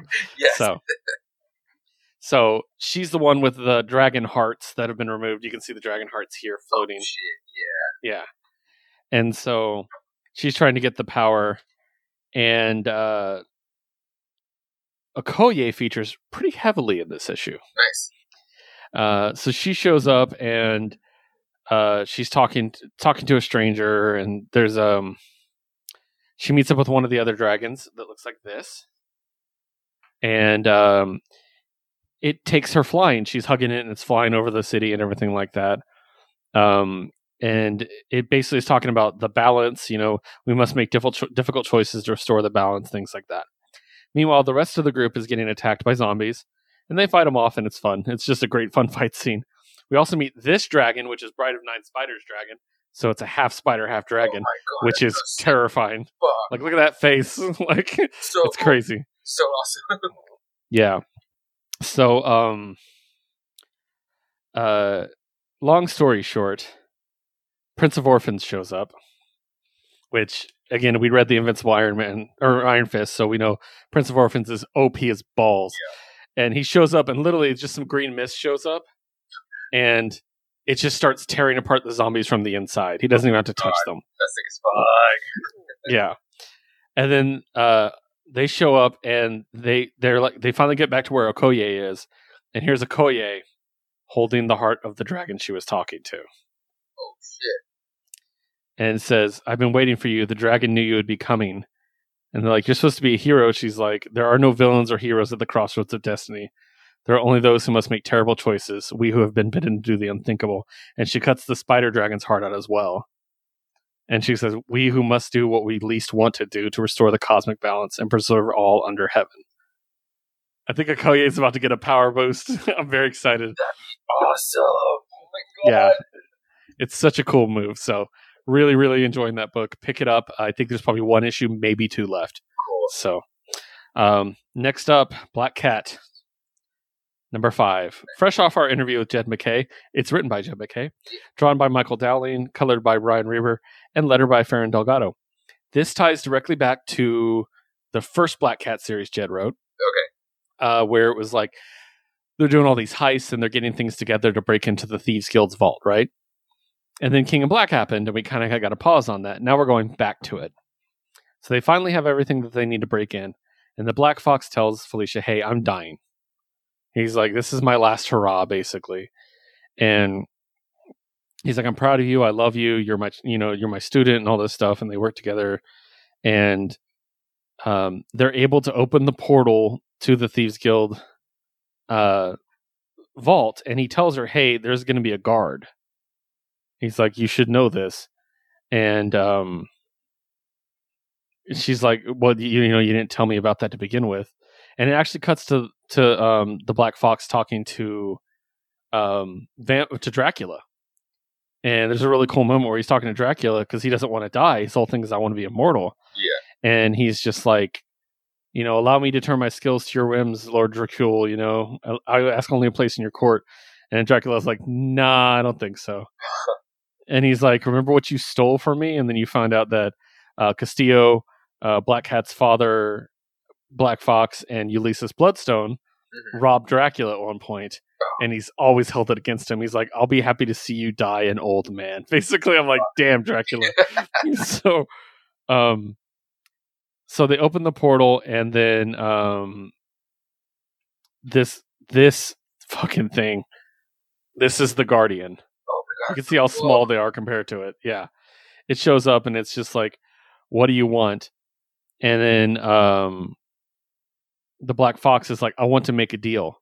Mhm. Eternal life, immortality for me and the girl. And she's like, What? And she's like, What are you doing? He's like, The plan was never to steal their money. We're gonna steal their immortality. Ooh. And he basically says, like the the guardian's like my con- my contract was with Odessa Drake. She's bargained and paid my price. It's like I offer something better, and he's like, in order to break the, to make the Saint break its contract with Odessa and the Guild, I would need to offer it an measure, immense treasure, a prize of incalculable worth. And he's like, Do you remember? And he reaches in the box. She goes, Oh no, Fox. He goes, Here, the greatest treasure in the world. I give you Manhattan. Oh, Like- yeah, that's right. The deed to Manhattan. yeah. That's why they had to steal that part. I always thought that didn't quite add up with the rest of the story. Uh-huh. why they needed it. So it's such a great reveal. I love it. Love it, love it, love it. So good. Yeah. I wonder. I, So- I, I, I hope she plays it against uh, Fisk at one point. Well, yeah. Well, this is my fucking territory, bitch. but we'll see if it I mean if it takes the deal, she'll be immortal. But she won't want to be. I don't think it'll I don't think it'll last in the end. But so she's we'll gonna want to run away with that fucking deed anyway. Yeah, she'll steal it. so, um, and then my next, uh, my final solo book is Guardians of the Galaxy number thirteen, Legacy number one seventy five. We're getting close to that two hundred.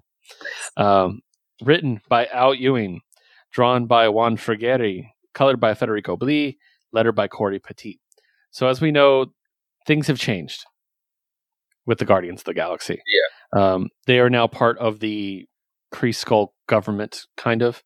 Um, in that they do they work together they don't take orders but usually if something's wrong they'll go help you know Yeah. so um the progenitors are attacking a world and wiccan and hulkling show up to stop them and um and so uh while they're doing that hulkling drops one of the progenitors by himself with the sword because the sword his sword's badass you know it basically cut it up and so him and Wiccan are fighting, and um, they're like they're like getting overwhelmed and stuff. And then all of a sudden, the Guardians show up, and it's a really cool double Nice. spread. It's got Groot, Nova, Moondragon, Rocket, Gamora, and Peter, including just scruffy Peter. Right? Nice.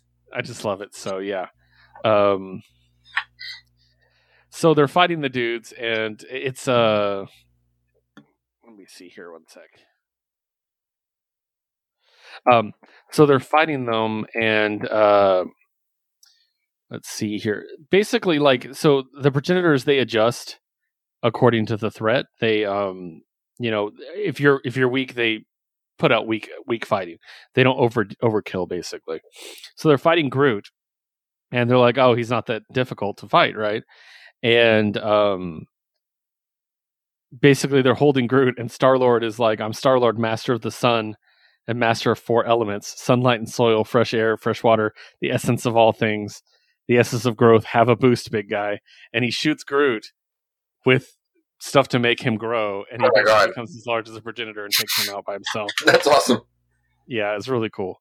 And then Nova like rips the head off the last progenitor. They can survive without their head. And he takes the head into space and is like, "Yeah, go home." And they're like, "Agreed," basically. And then he just kicks them basically back the way they came. Um, so that's them saving Hulkling and, and Wiccan, Hulkling and Wiccan.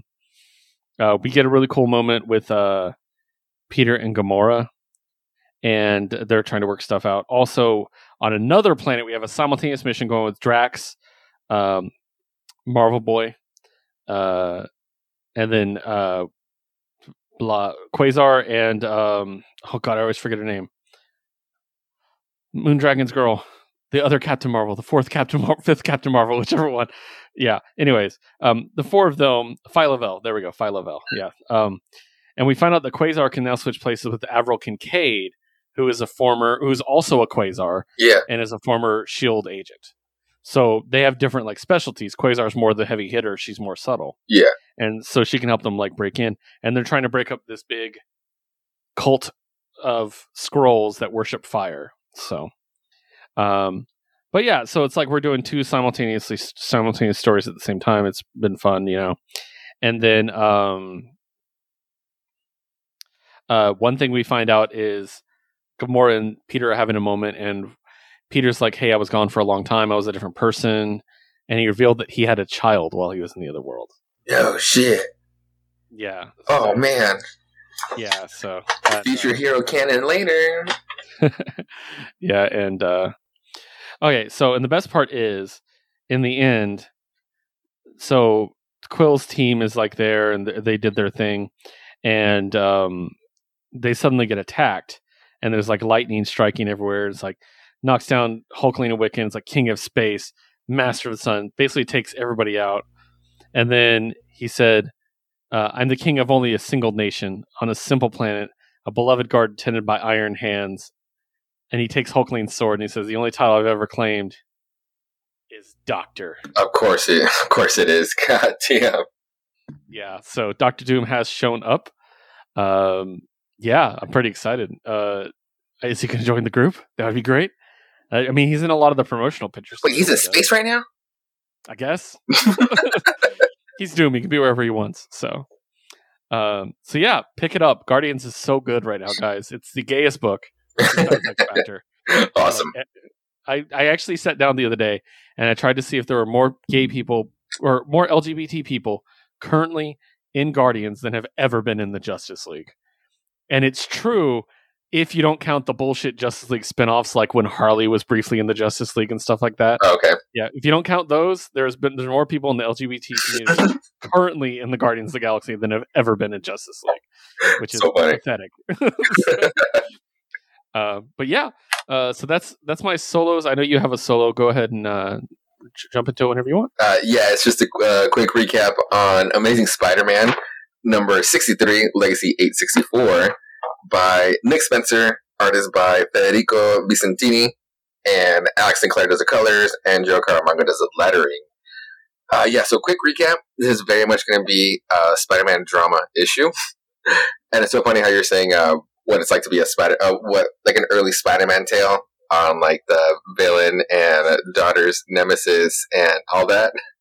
So it's not really with Peter because he's still he's gonna get he's gonna get back with MJ. He's gonna be married with MJ by the end of this run. I fucking know it. Um, so Peter is working for JJ uh, for Threats and Menaces, and he's got the cool new high tech suit that allows uh, subscribers to Threats and Menaces uh, to watch the world through Spidey's eyes. So that's pretty cool. Now the main drama uh, from where we left off, this this arc is called. It's the start of the new arc. It's called King's Ransom, and this is pretty much like the only thing you need to know about this issue. It's that meanwhile Peter's other roommate, because the other other roommate is Boomerang, who's actually turned on. So he's really okay. God I damn it! love that dynamic, by the way. I'm starting to buy it, but It's one, it's one of my favorite things about the new Spider-Man stuff. Is I'm like, he's hanging out with Boomerang. That's amazing. I love it. I'm starting to buy into it. But we'll get to that. So anyway, Peter's other roommate, Randy Robertson, son of Daily, Daily Bugle's Robbie Robertson, has rekindled his relationship with Janice Lincoln. She's the villain known as the Beetle, who's part of like the the Our Girls uh, syndicate, uh, and the daughter of Robbie's arch ne- enemy, Tombstone. So Wait, wait, wait, Tombstone. Tombstone, like big ass Tombstone. His daughter is is Beetle. Huh. Wait, wait. So who's her mother? Because the original Beetle was was last name of Lincoln as well. Abe Lincoln, I thought, or not Abe Lincoln. Um, ah, I can't remember. Anyways, go on. Yeah. go on. I mean, I have to look up how that, how that one works out. But um, we only get this a, a little bit back at Ravencroft, where uh, Yeah. Uh, Osborn is just uh, still wants to talk through, uh, wants to talk to Harry through Kindred while, while he's still encapsulated in that in that dark cube that they go that they did from the spot. And Osborn thinks he's like being all by has some privacy, but then we get a reveal that Kingpin is just is still spying on these really intimate moments that he's trying to have with with Harry. Um, so anyway, we come back to and to, to Spider Man. He's just kick, uh, kicking all kinds of ass with Boomerang because it's still trying to get all these uh, pieces to the to the Lifeline tablet, Mhm. and they're really almost there.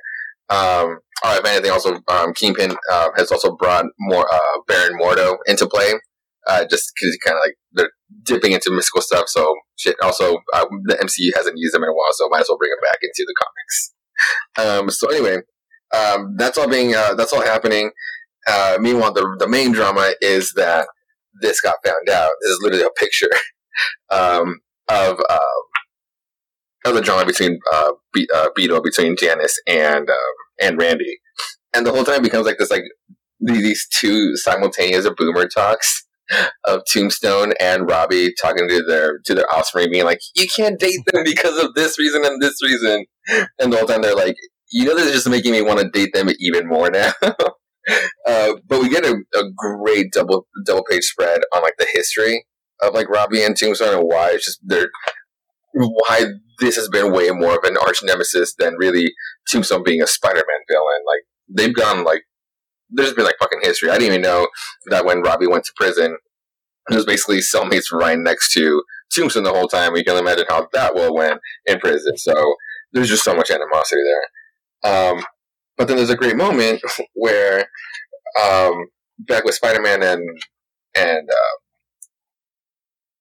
and Boomerang, that the the part that really made me buy into that's like maybe Boomerang really is turning a new leaf is that while they're like, kicking ass and saving the day, um, you just get into like, like Boomerang just like kind of lets out that he just like he really wants to fucking do this right. It's like if he can do this one thing, he just like maybe just or that it feels good to just, to start finally doing this right.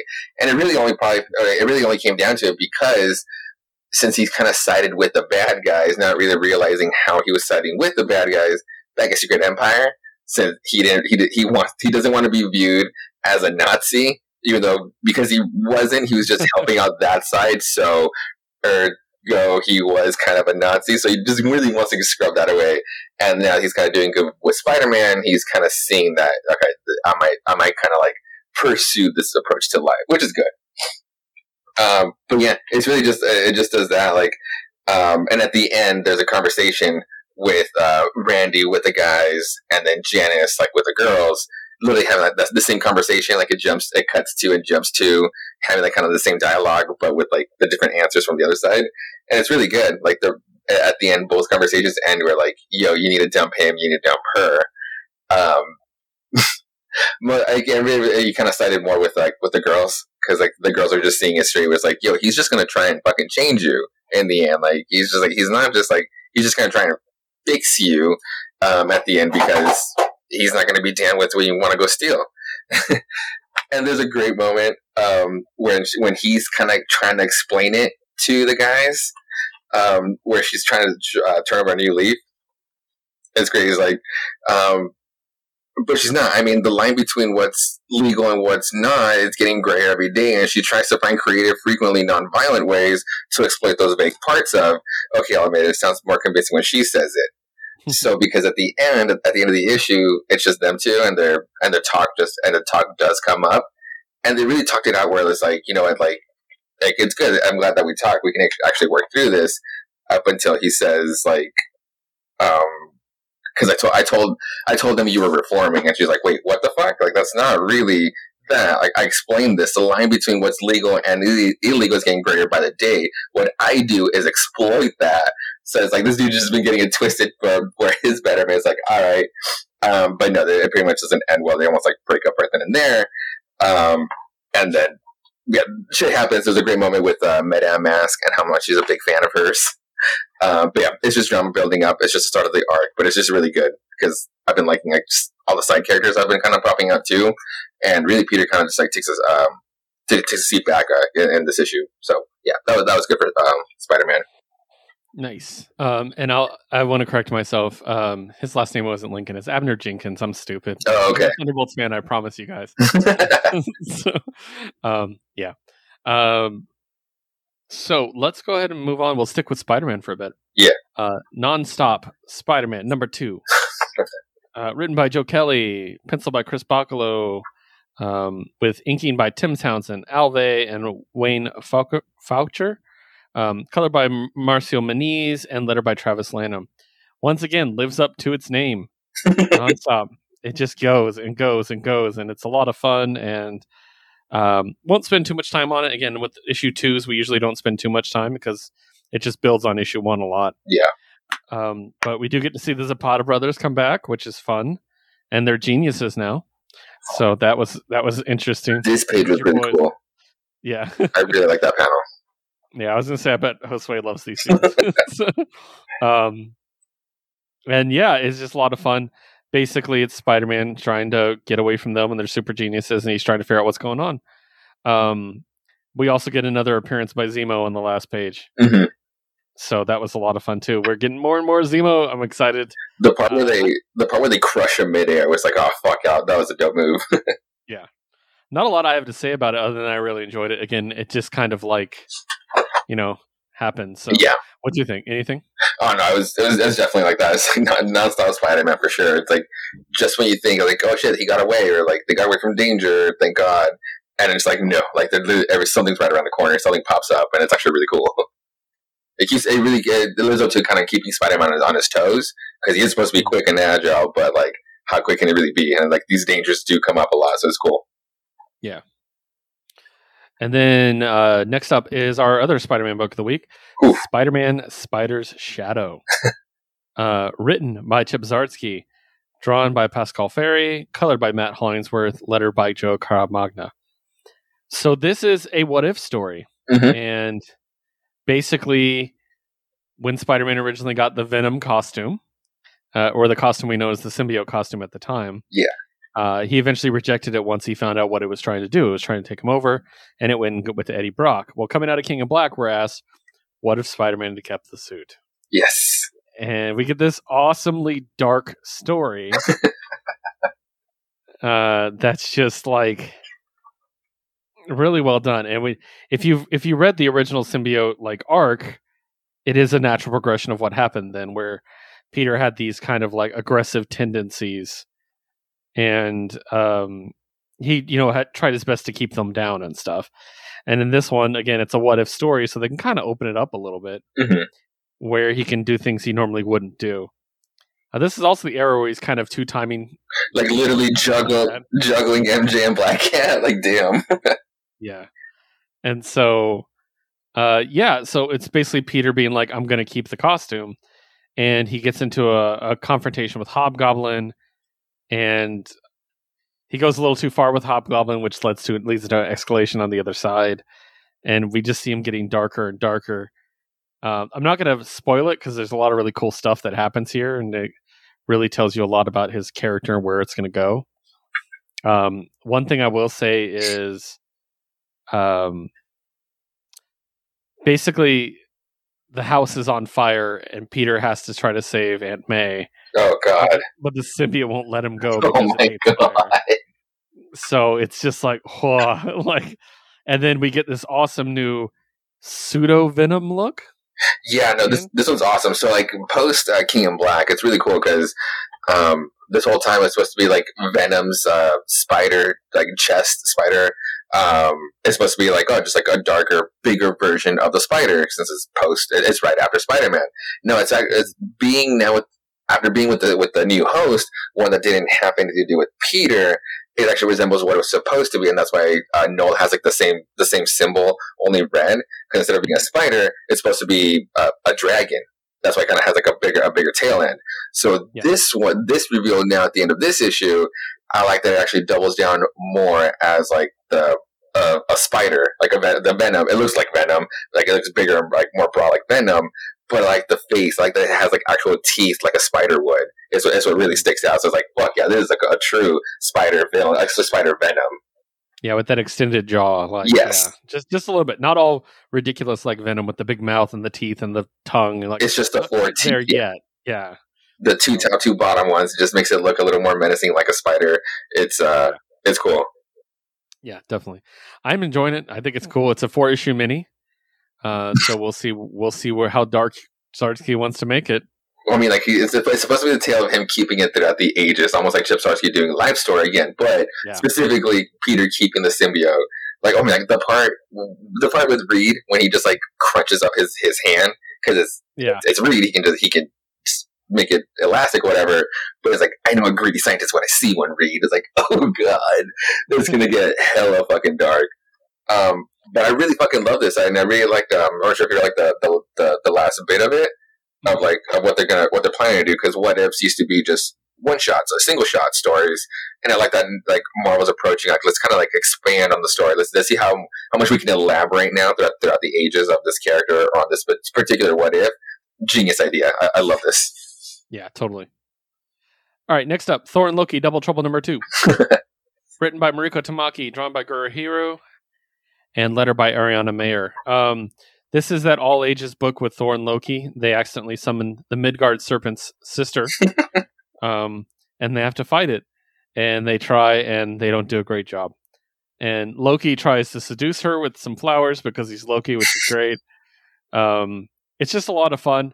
Thor thinks, "Why don't we just blow the horn again?" And they summon the mother of the Midgard serpent, who yells at her daughter and makes her go home. Basically, so um, it's resolved pretty quickly in a very fun way.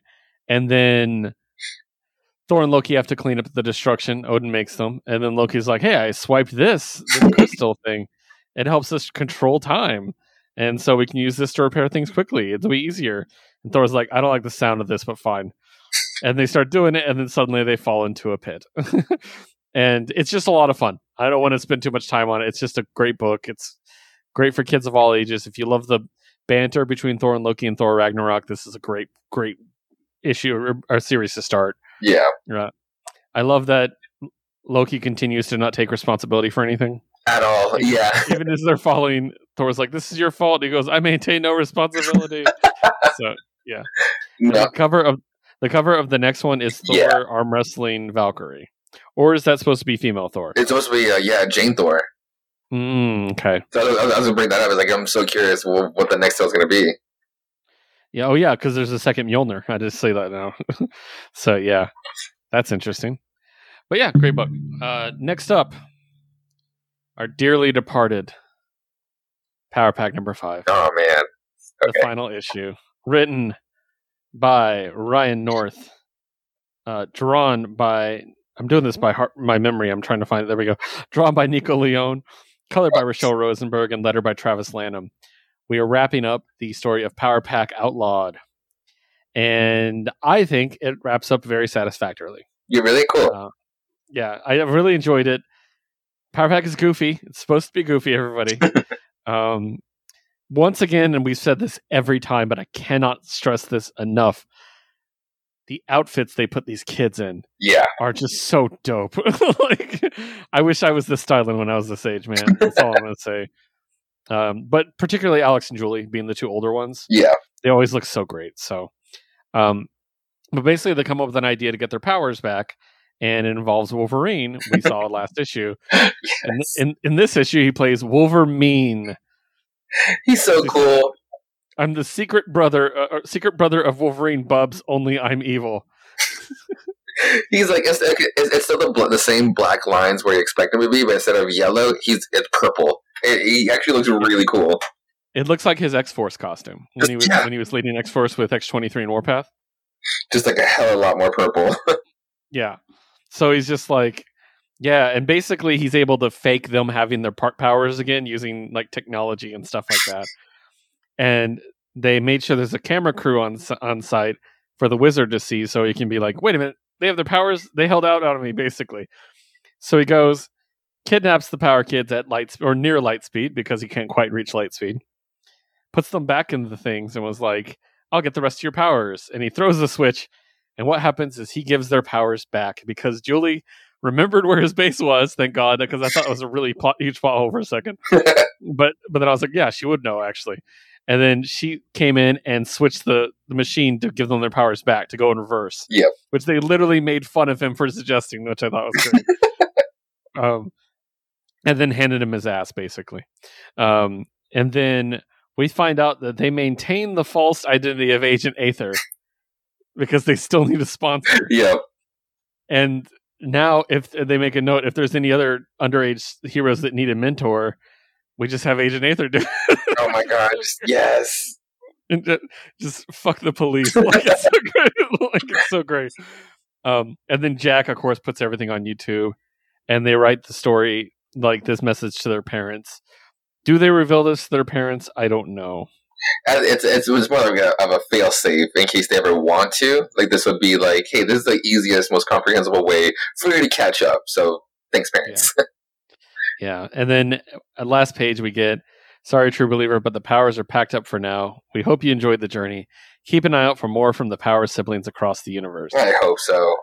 I love it, dude. I, it's just so much fun. It's just a good, good fun break. This was a great issue, and like I love, I love the way it was told, the way it was set up.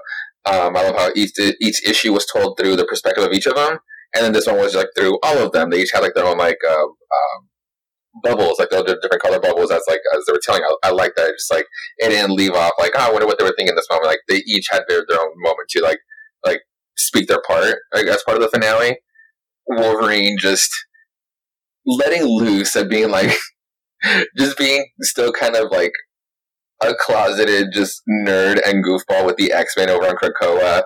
But if he ever gets the call from the Power Pack, he knows he can just be actually silly and just and let loose this way because boys he just actually fun with them. Like him just saying like no! Just like being hurt by Julie was just goddamn it was just fucking priceless like a like a high schooler in drama class. Yes, like, it's, it's so, so, fucking funny here, and it's honestly completely like it's not unbelievable. You were talking about how like yeah, he would make appearances, he's fucking awesome with the power pack, so it doesn't make it completely unbelievable. It's it's still very much Logan, but just riffing and just playing playing with these kids. Uh, it, it was awesome, and then the bit at the end, that the fact that it's like you know what, yeah, and if we did end up learning something from from the fucking guy is like we should be kind of using our powers to help out the world and they start doing their own shit like you based on their powers and i thought that was really fucking cool. Yeah totally. That like that was a cool aspect of it that, that mm-hmm. i forgot to mention yeah. The what the wizard taught them how to make electricity using their powers they start doing it yeah. and they, they're going to help people which is really cool so. Loved it. Great great book. Really really good. Next, next up maestro number four war oh, and pax i got this cover. Oh that's a good one Oh shit. Yeah. So when we last left off, uh, Maestro was turned back into Bruce Banner, and the Pantheon was trying to contain him, while Doom takes over Maestro's domain. Uh, the Pantheon, literally in Bruce Banner form, sink him in duranium, which is the toughest metal they have access to. And they leave a hole for him to breathe, which was their mistake, in my opinion. uh, so, um, they let it harden, and Bruce Bruce has like this mental like conversation with Doc Samson. Some of the best Hulk stuff is his interactions with Doc Samson. Dude, so yeah. I loved seeing this. Um, where Maestro's like, "Fuck him, you need me," and Hulk gets so much stronger through his anger that he's able to burst out of the duranium. Yeah. He then proceeds to he, he got bigger. Attacking. He got yeah, he got even bigger.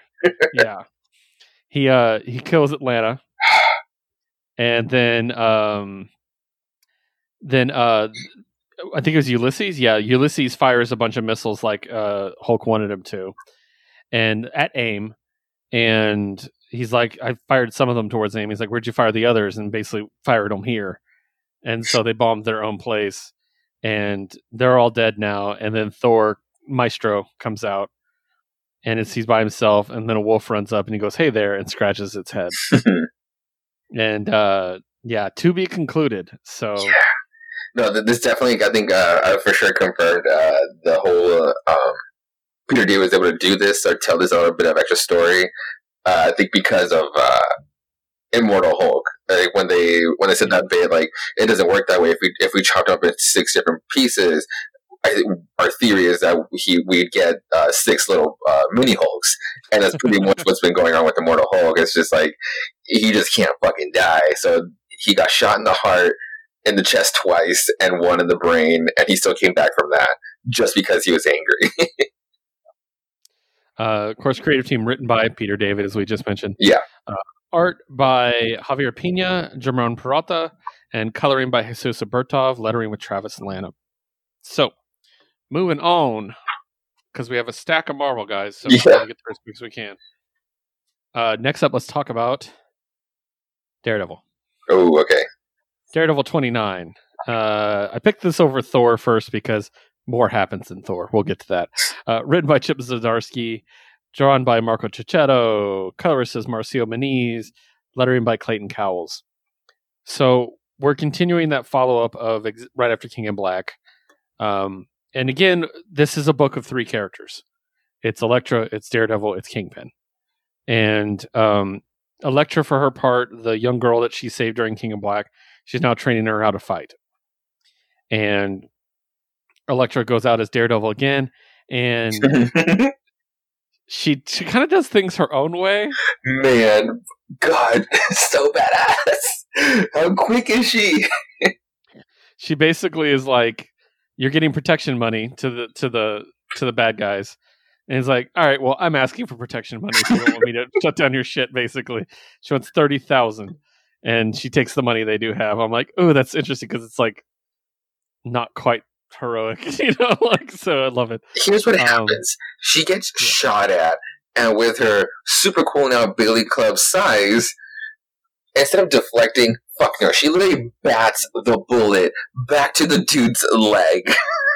Yeah, that's great. Meanwhile, Matt is in jail as Daredevil, and he's been poisoned. Mm. And he goes outside, and he he's basically about to get jumped by a bunch of inmates, and he starts meditating.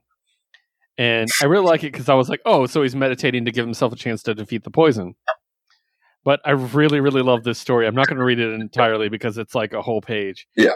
But basically, it's uh, something Foggy taught him where they were in, in college and they're going home from the bars and two drunk guys are like ready to like get into a fight with them and Foggy just starts dancing. and then they're like so like what that guy's crazy and they just leave him alone. And Foggy's line is you can't punch a dancing man and I'm like it's so good. So basically he's meditating and they're all so confused it gives him time to kind of process the poison a bit. So Yeah. he gets into the fight. Um, we learn a lot of stuff because I actually didn't read. I, I don't remember this from the Daredevil uh, annual, I guess, but I didn't realize that um, that we're looking at Kingpin's son. I guess I forgot that part, Butchie. I, I mean, Um, it definitely got shattered over by the whole Matt Murdock bit. Yeah, yeah. I was more concerned about Mike, Mike, Murdock. Mike, yeah, yeah. So I think it's cool that Mike Murdock and the Kingpin's son are like in cahoots. That's a Yeah. really cool like twist. So, and he, I mean, I can see it. It makes sense. So, um, so that's what's going on with them. And then of course with Kingpin, um, we find out that he has, we he has bullseye, and he he's uh they ask is he in good health? He is mentally though. Uh, and they're like well you know um and then he's like basically i finally have a bullseye i can control. Yeah. so that checks in there and then we go back to matt in the fight. He takes everybody out except the last guy who pulls a shiv and stabs matt. And matt starts bleeding out and he says uh, before I pass out, I hear the warden on the phone looking down at me. He's relaxed. He's assured. He says, "It's done. Daredevil's dead." God. As he's literally bleeding out from the middle. It's like, God, with bodies around him. Yeah. This fucking issue, dude. Like, Elektra, again, just looks super awesome in that suit. Scarf wrapped around her, her, her mouth just to cover it. Damn, she's just badass. Um, yeah, Yeah. Matt just killing it in prison. Just, like, it's just like, I need to be excused. Uh, no, like, I, God damn it! Like Chip is just doing just great, phenomenal work. And I was like looking at because they, they kept reference, referencing uh, um, the editor's note where it's like, oh, back in uh, Daredevil twenty, back in Daredevil twenty, and I was like, damn, how long has this been going on again? I thought we were like in mid twenties. Like, holy shit, it's been nine issues. Like we've had twenty nine issues of Chip's shit. It's awesome. It's great. That takes us to Thor, number 14, written by Donny Cates, drawn by Nic Klein, colored by Matt Wilson, and lettered by Joe Sabino. So this is, I saved this for after Daredevil because we have the finale to Prey. Yeah, Holy shit, dude. like this, this, this hit a lot of boxes for me. So yeah. quick, quick recap. Donald Blake is insane. Um, he has a bunch of, of Odin power and Thor power. He trapped Thor, started destroying the World Tree, but the World Tree's power dripped down into Thor, and Thor is powered by it. Thor is able to come back in the Destroyer armor. So that catches us up. All right. So him and Thor just have a knockdown, drag out brawl, including this amazing double Dude, I'm there right now. It's just wonderful. So they have this fight, and the destroyer just like tries to beat the shit out of him. And um, at one point, Odin is Odin tries to interfere. He's like, "To me, Mjolnir," and then Nay. Beta, Beta Ray Bill, being the fucking man, snatches it. He's like, "Nah, you have your weapon, and I believe I am owed one of my own." As he So this- transforms. This explains why he is in horse form yeah. for his own series. hmm because he was in normal form and then suddenly he was stuck in horse form without without Stormbreaker. So it was because he was able to transfer with Mjolnir. So and then so he jumps into the fray and he's helping out and um I like that it kind of like restores their friendship a little bit there. Just a bit. because it was it was strained obviously so um and then Odin is like I'll make this decision blah blah blah blah.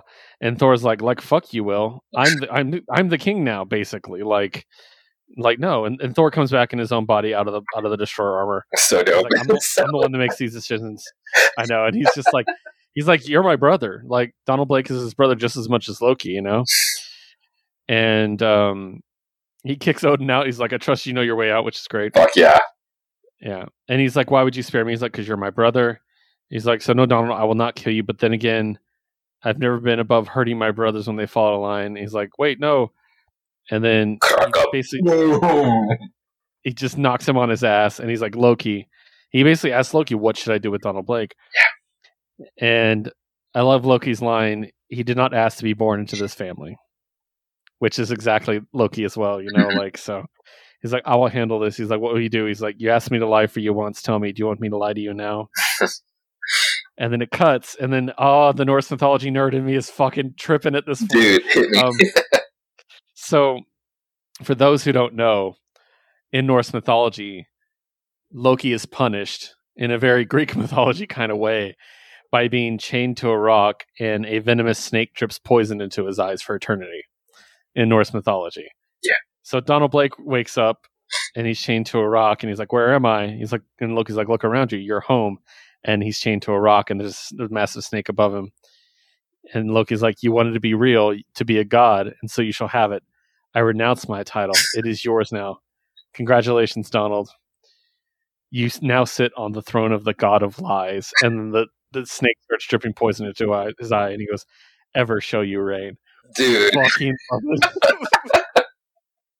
and um, it's great because of, and again, we go back to it, that Loki series. Yes. It was like the, the the god of stories, where he wanted to like change it up. Like yes, like dude, like a series needs to get revived.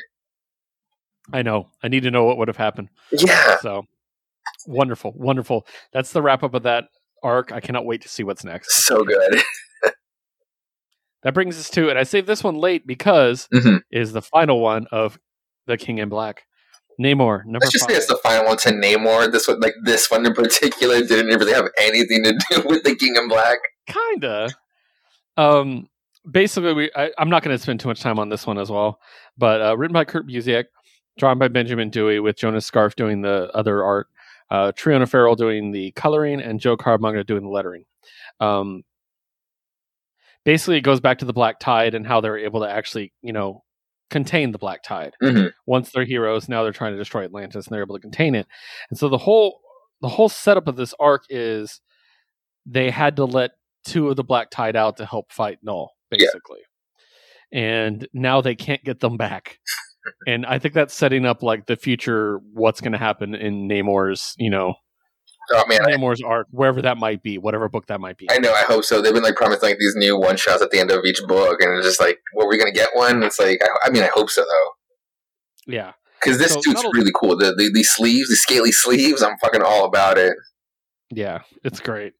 So yeah, I'm- really curious to see where this is going to go Mhm. and uh, what form this will take. I love Namor, Yeah, uh, but yeah, I can't wait to see it. So didn't want to spend too much time on it. I also got this cover. oh for sure, it has to. Yeah, so yeah, so uh, yeah, excellent. Finally, our X Men books. Yes. We're almost done. We promise. Wolverine number eleven. Ooh, okay. So, uh, as always, we start with the creative team. If my pages will turn properly. There we go. Written by Benjamin Percy, penciled by Scott Eaton, inked by J.P. Mayer, colored by Matthew Wilson, and lettered by Cory Petit. Um, so, when we left off, Wolverine was dealing with the Vampire Nation and Omega Red. They sent Omega Red in as a kind of a sleeper agent to Krakoa, um, and Krakoa is not stupid, so they're like, "Oh, he's a sleeper agent. Well, we're going to replace his little like headpiece with one we can track and stuff like that." So, and they let him go, and Wolverine. We get we get some great pages of Wolverine just hunting down different vampire uh, settlements, burning them all and stuff, and um, then we get Omega Red thinking he's clever and escapes Krakoa while they're tracking him the entire time. and um, he goes all the way back to Dracula, and he basically is like, I, you know, they're working out a deal between him and Dracula, and the whole thing revolves around the fact that Logan's blood can basically have them let them be daywalkers, right? And and uh, so he meets up with uh, with Louise, who is a um, who is like a badass. Uh, she was a vampire hunter. I can't remember the name of their group. I don't, I don't remember if it mentions it in here. The Night Guard. The Night Guard. Um, but they were vampire hunters, and uh, in the end, she's basically like they got betrayed and they got attacked by vampires, and not everybody made it out alive. Well, we then find out that she was infected by the vampire curse. She explains she hasn't fully turned yet, she's been using garlic and holy water to keep her keep it out, but basically it's inevitable. And uh, yeah, and then we also find like some they're basically trying to synthesize Wolverine's blood mm-hmm. to give to all vampires everywhere, which is terrifying. So and then um yeah, it's it's just really interesting. And we do see at the end Wolverine is letting Louise drink some of his blood I'm guessing so they can do a nighttime assault without her, without her being hurt. You know, so I mean daytime. A daytime one, yeah. So, so yeah, it's just been really interesting. I'm curious to see where it's going. It is. I think this is the penultimate issue of the arc. Okay. So we'll see where it goes from here. But yeah, um, I'm digging it so far. I, I, like the part where like when the the mosquito um, gets on Logan and then he mm-hmm. swats at it and starts just sprays everyone. It's, it's just splat on his arm but then it starts slowly coming back together because he just drank Logan's blood. I thought that was pretty cool. yeah, tough. Uh, and then our last book is Children of the Atom number two. Oh man! Written by Vita Ayala, drawn by Bernard Chang, colored by Marcelo Maiolo, and lettered by Travis Lanham. So we have the continuing adventures of Cherub, Marvel Guy, Cyclops Lass, Gimmick, and Daycrawler. uh, or I should say, Night Nightcrawler. yeah. So uh, obviously, uh, this is the one about the the young children who are emulating the X Men. Uh, one thing I really like is this issue actually focuses on Cherub. So it's like I kind of when we did the first issue, I'm like I really like Cyclops Lass, but it's kind of told from her. Yeah, yeah. It looks like we're going to get one for each, so I really enjoy that, uh, and I really grew to really like Cherub in this too. Um, I like uh, he was actually one of the ones I actually said I would like a lot more of for you know. Mm-hmm. So um, so I was glad to have him. Uh, they go to a Dazzler concert, and I saw that concert poster, and I'm like, Josue wants that. Right I need it. so, but then they end up going to fight the Hell's Belles again, and yeah, basically, long story short, the Hell's Belles are given a chance to go to Krakoa for immunity. They do so. Yeah. Storm's like, hey, we can't force you to go to Krakoa, but here's a communicator in case you need to reach out. and we see them again standing in front of a portal saying, Here we go again. Josue, I don't think they're mutants. I'm I'm confirming my theory. Now, now you're now you're leaning on not being mutants. Um, yeah, I mean, yeah, me too, right? That's, that's what they went through the first time, and that's why that's why we're not seeing it at the end of this one too. Oh, it's gonna break my heart. But honestly, it's just like like who better to, to tell this story than honestly Vita Ayala to just like to actually go around all the characters and almost in, in, a way speak for them? Like why not give it to somebody who's a non-binary uh, person of color? Like fuck yes it's just somebody who's just gonna get all of the right notes. Because like you're right like I fucking love all of Cherub's like inner monologue in this one. I'll call it like this is what this is what uh, expected of me. But there's these, these group of cats that just don't fucking like look at that, and they just see me for, for who I am, and, and almost like don't expect or expect something completely else, and it's just like who I want to be. I fucking love this book so much. Yeah. My theory is, yeah, they're either not mutants, or what if they are sinister chimeras? Because we I mean- know that Sinister started making Chimera mutants. It's like we still don't even like this. Like you know, two issues in, we still haven't even um, elaborated on the powers or the mutant gene or whatever gadgets they're using. We still don't know that important factor. Um, so it's Yeah. just hard to it's hard, it's hard to tell. But damn it, am I just not falling in love with each and every single one of them? I know it's great. I'm really, really enjoying it. I still think Cyclops Lass is my favorite uh, because I just have such a respect for Cyclops now, even though he's always been the boring X Men to a lot of people. Oh yeah, Um, astonishing X Men Forward, he's one of the best X Men. like so, I love Cyclops Lass. I like the rever- uh, reverence when Thor when Storm gives her the communicator. oh my god, yeah. The way she holds it is just like, oh my god, like she's fangirling, like Yeah. really, like but respectfully. Like I really enjoyed that. So, yeah, what a great book, man! I'm really enjoying it. No, me too. But oh, was like, where are all the answers? I need it. Yeah. Well, it's weird we're not getting any of the mainline X Men books this week. You know, hmm like just Wolverine and Children of the Atom, which is cool. But man, I, I'm I want to know what's going on, guys. Uh, We're heading towards next week will be heavy. Uh, Sword, Way of X, and X Force. Oh, Way of X! I'm so excited. So awesome.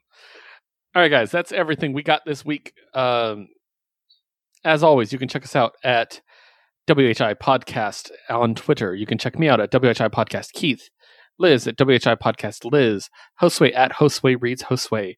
Check out our sister show at Jukebox Vertigo. That comes out on Monday evenings, uh, where we build every other Monday evening, I should say, where we build an ongoing playlist using different themes with all of our best friends with their varied tastes in music, whether good or bad. Um, and also, you can check us out at Geek Elite Media, both on Twitter and at geekelitemedia.com. Check out all the other shows, including the interview we did uh, where Mitch actually interviewed us. It is up. It came up like about a week ago, and it was a lot of fun. And check out all the other interviews we've been doing. We've been interviewing a lot of comic professionals. We have a couple more scheduled. Um, really excited to share those with you guys. We uh, we're getting back in the swing of interviews, and uh, it's a lot of fun, but uh, it's a lot of research. So we're we're going to do our best to interview as many people as we can. So, uh, but yeah, uh, that's it for me. Josue, you got anything you want to close with? No, I'm good. Keep reading comics. Yeah, definitely. Thank you so much. Uh, we really appreciate you guys. And don't forget to always geek out.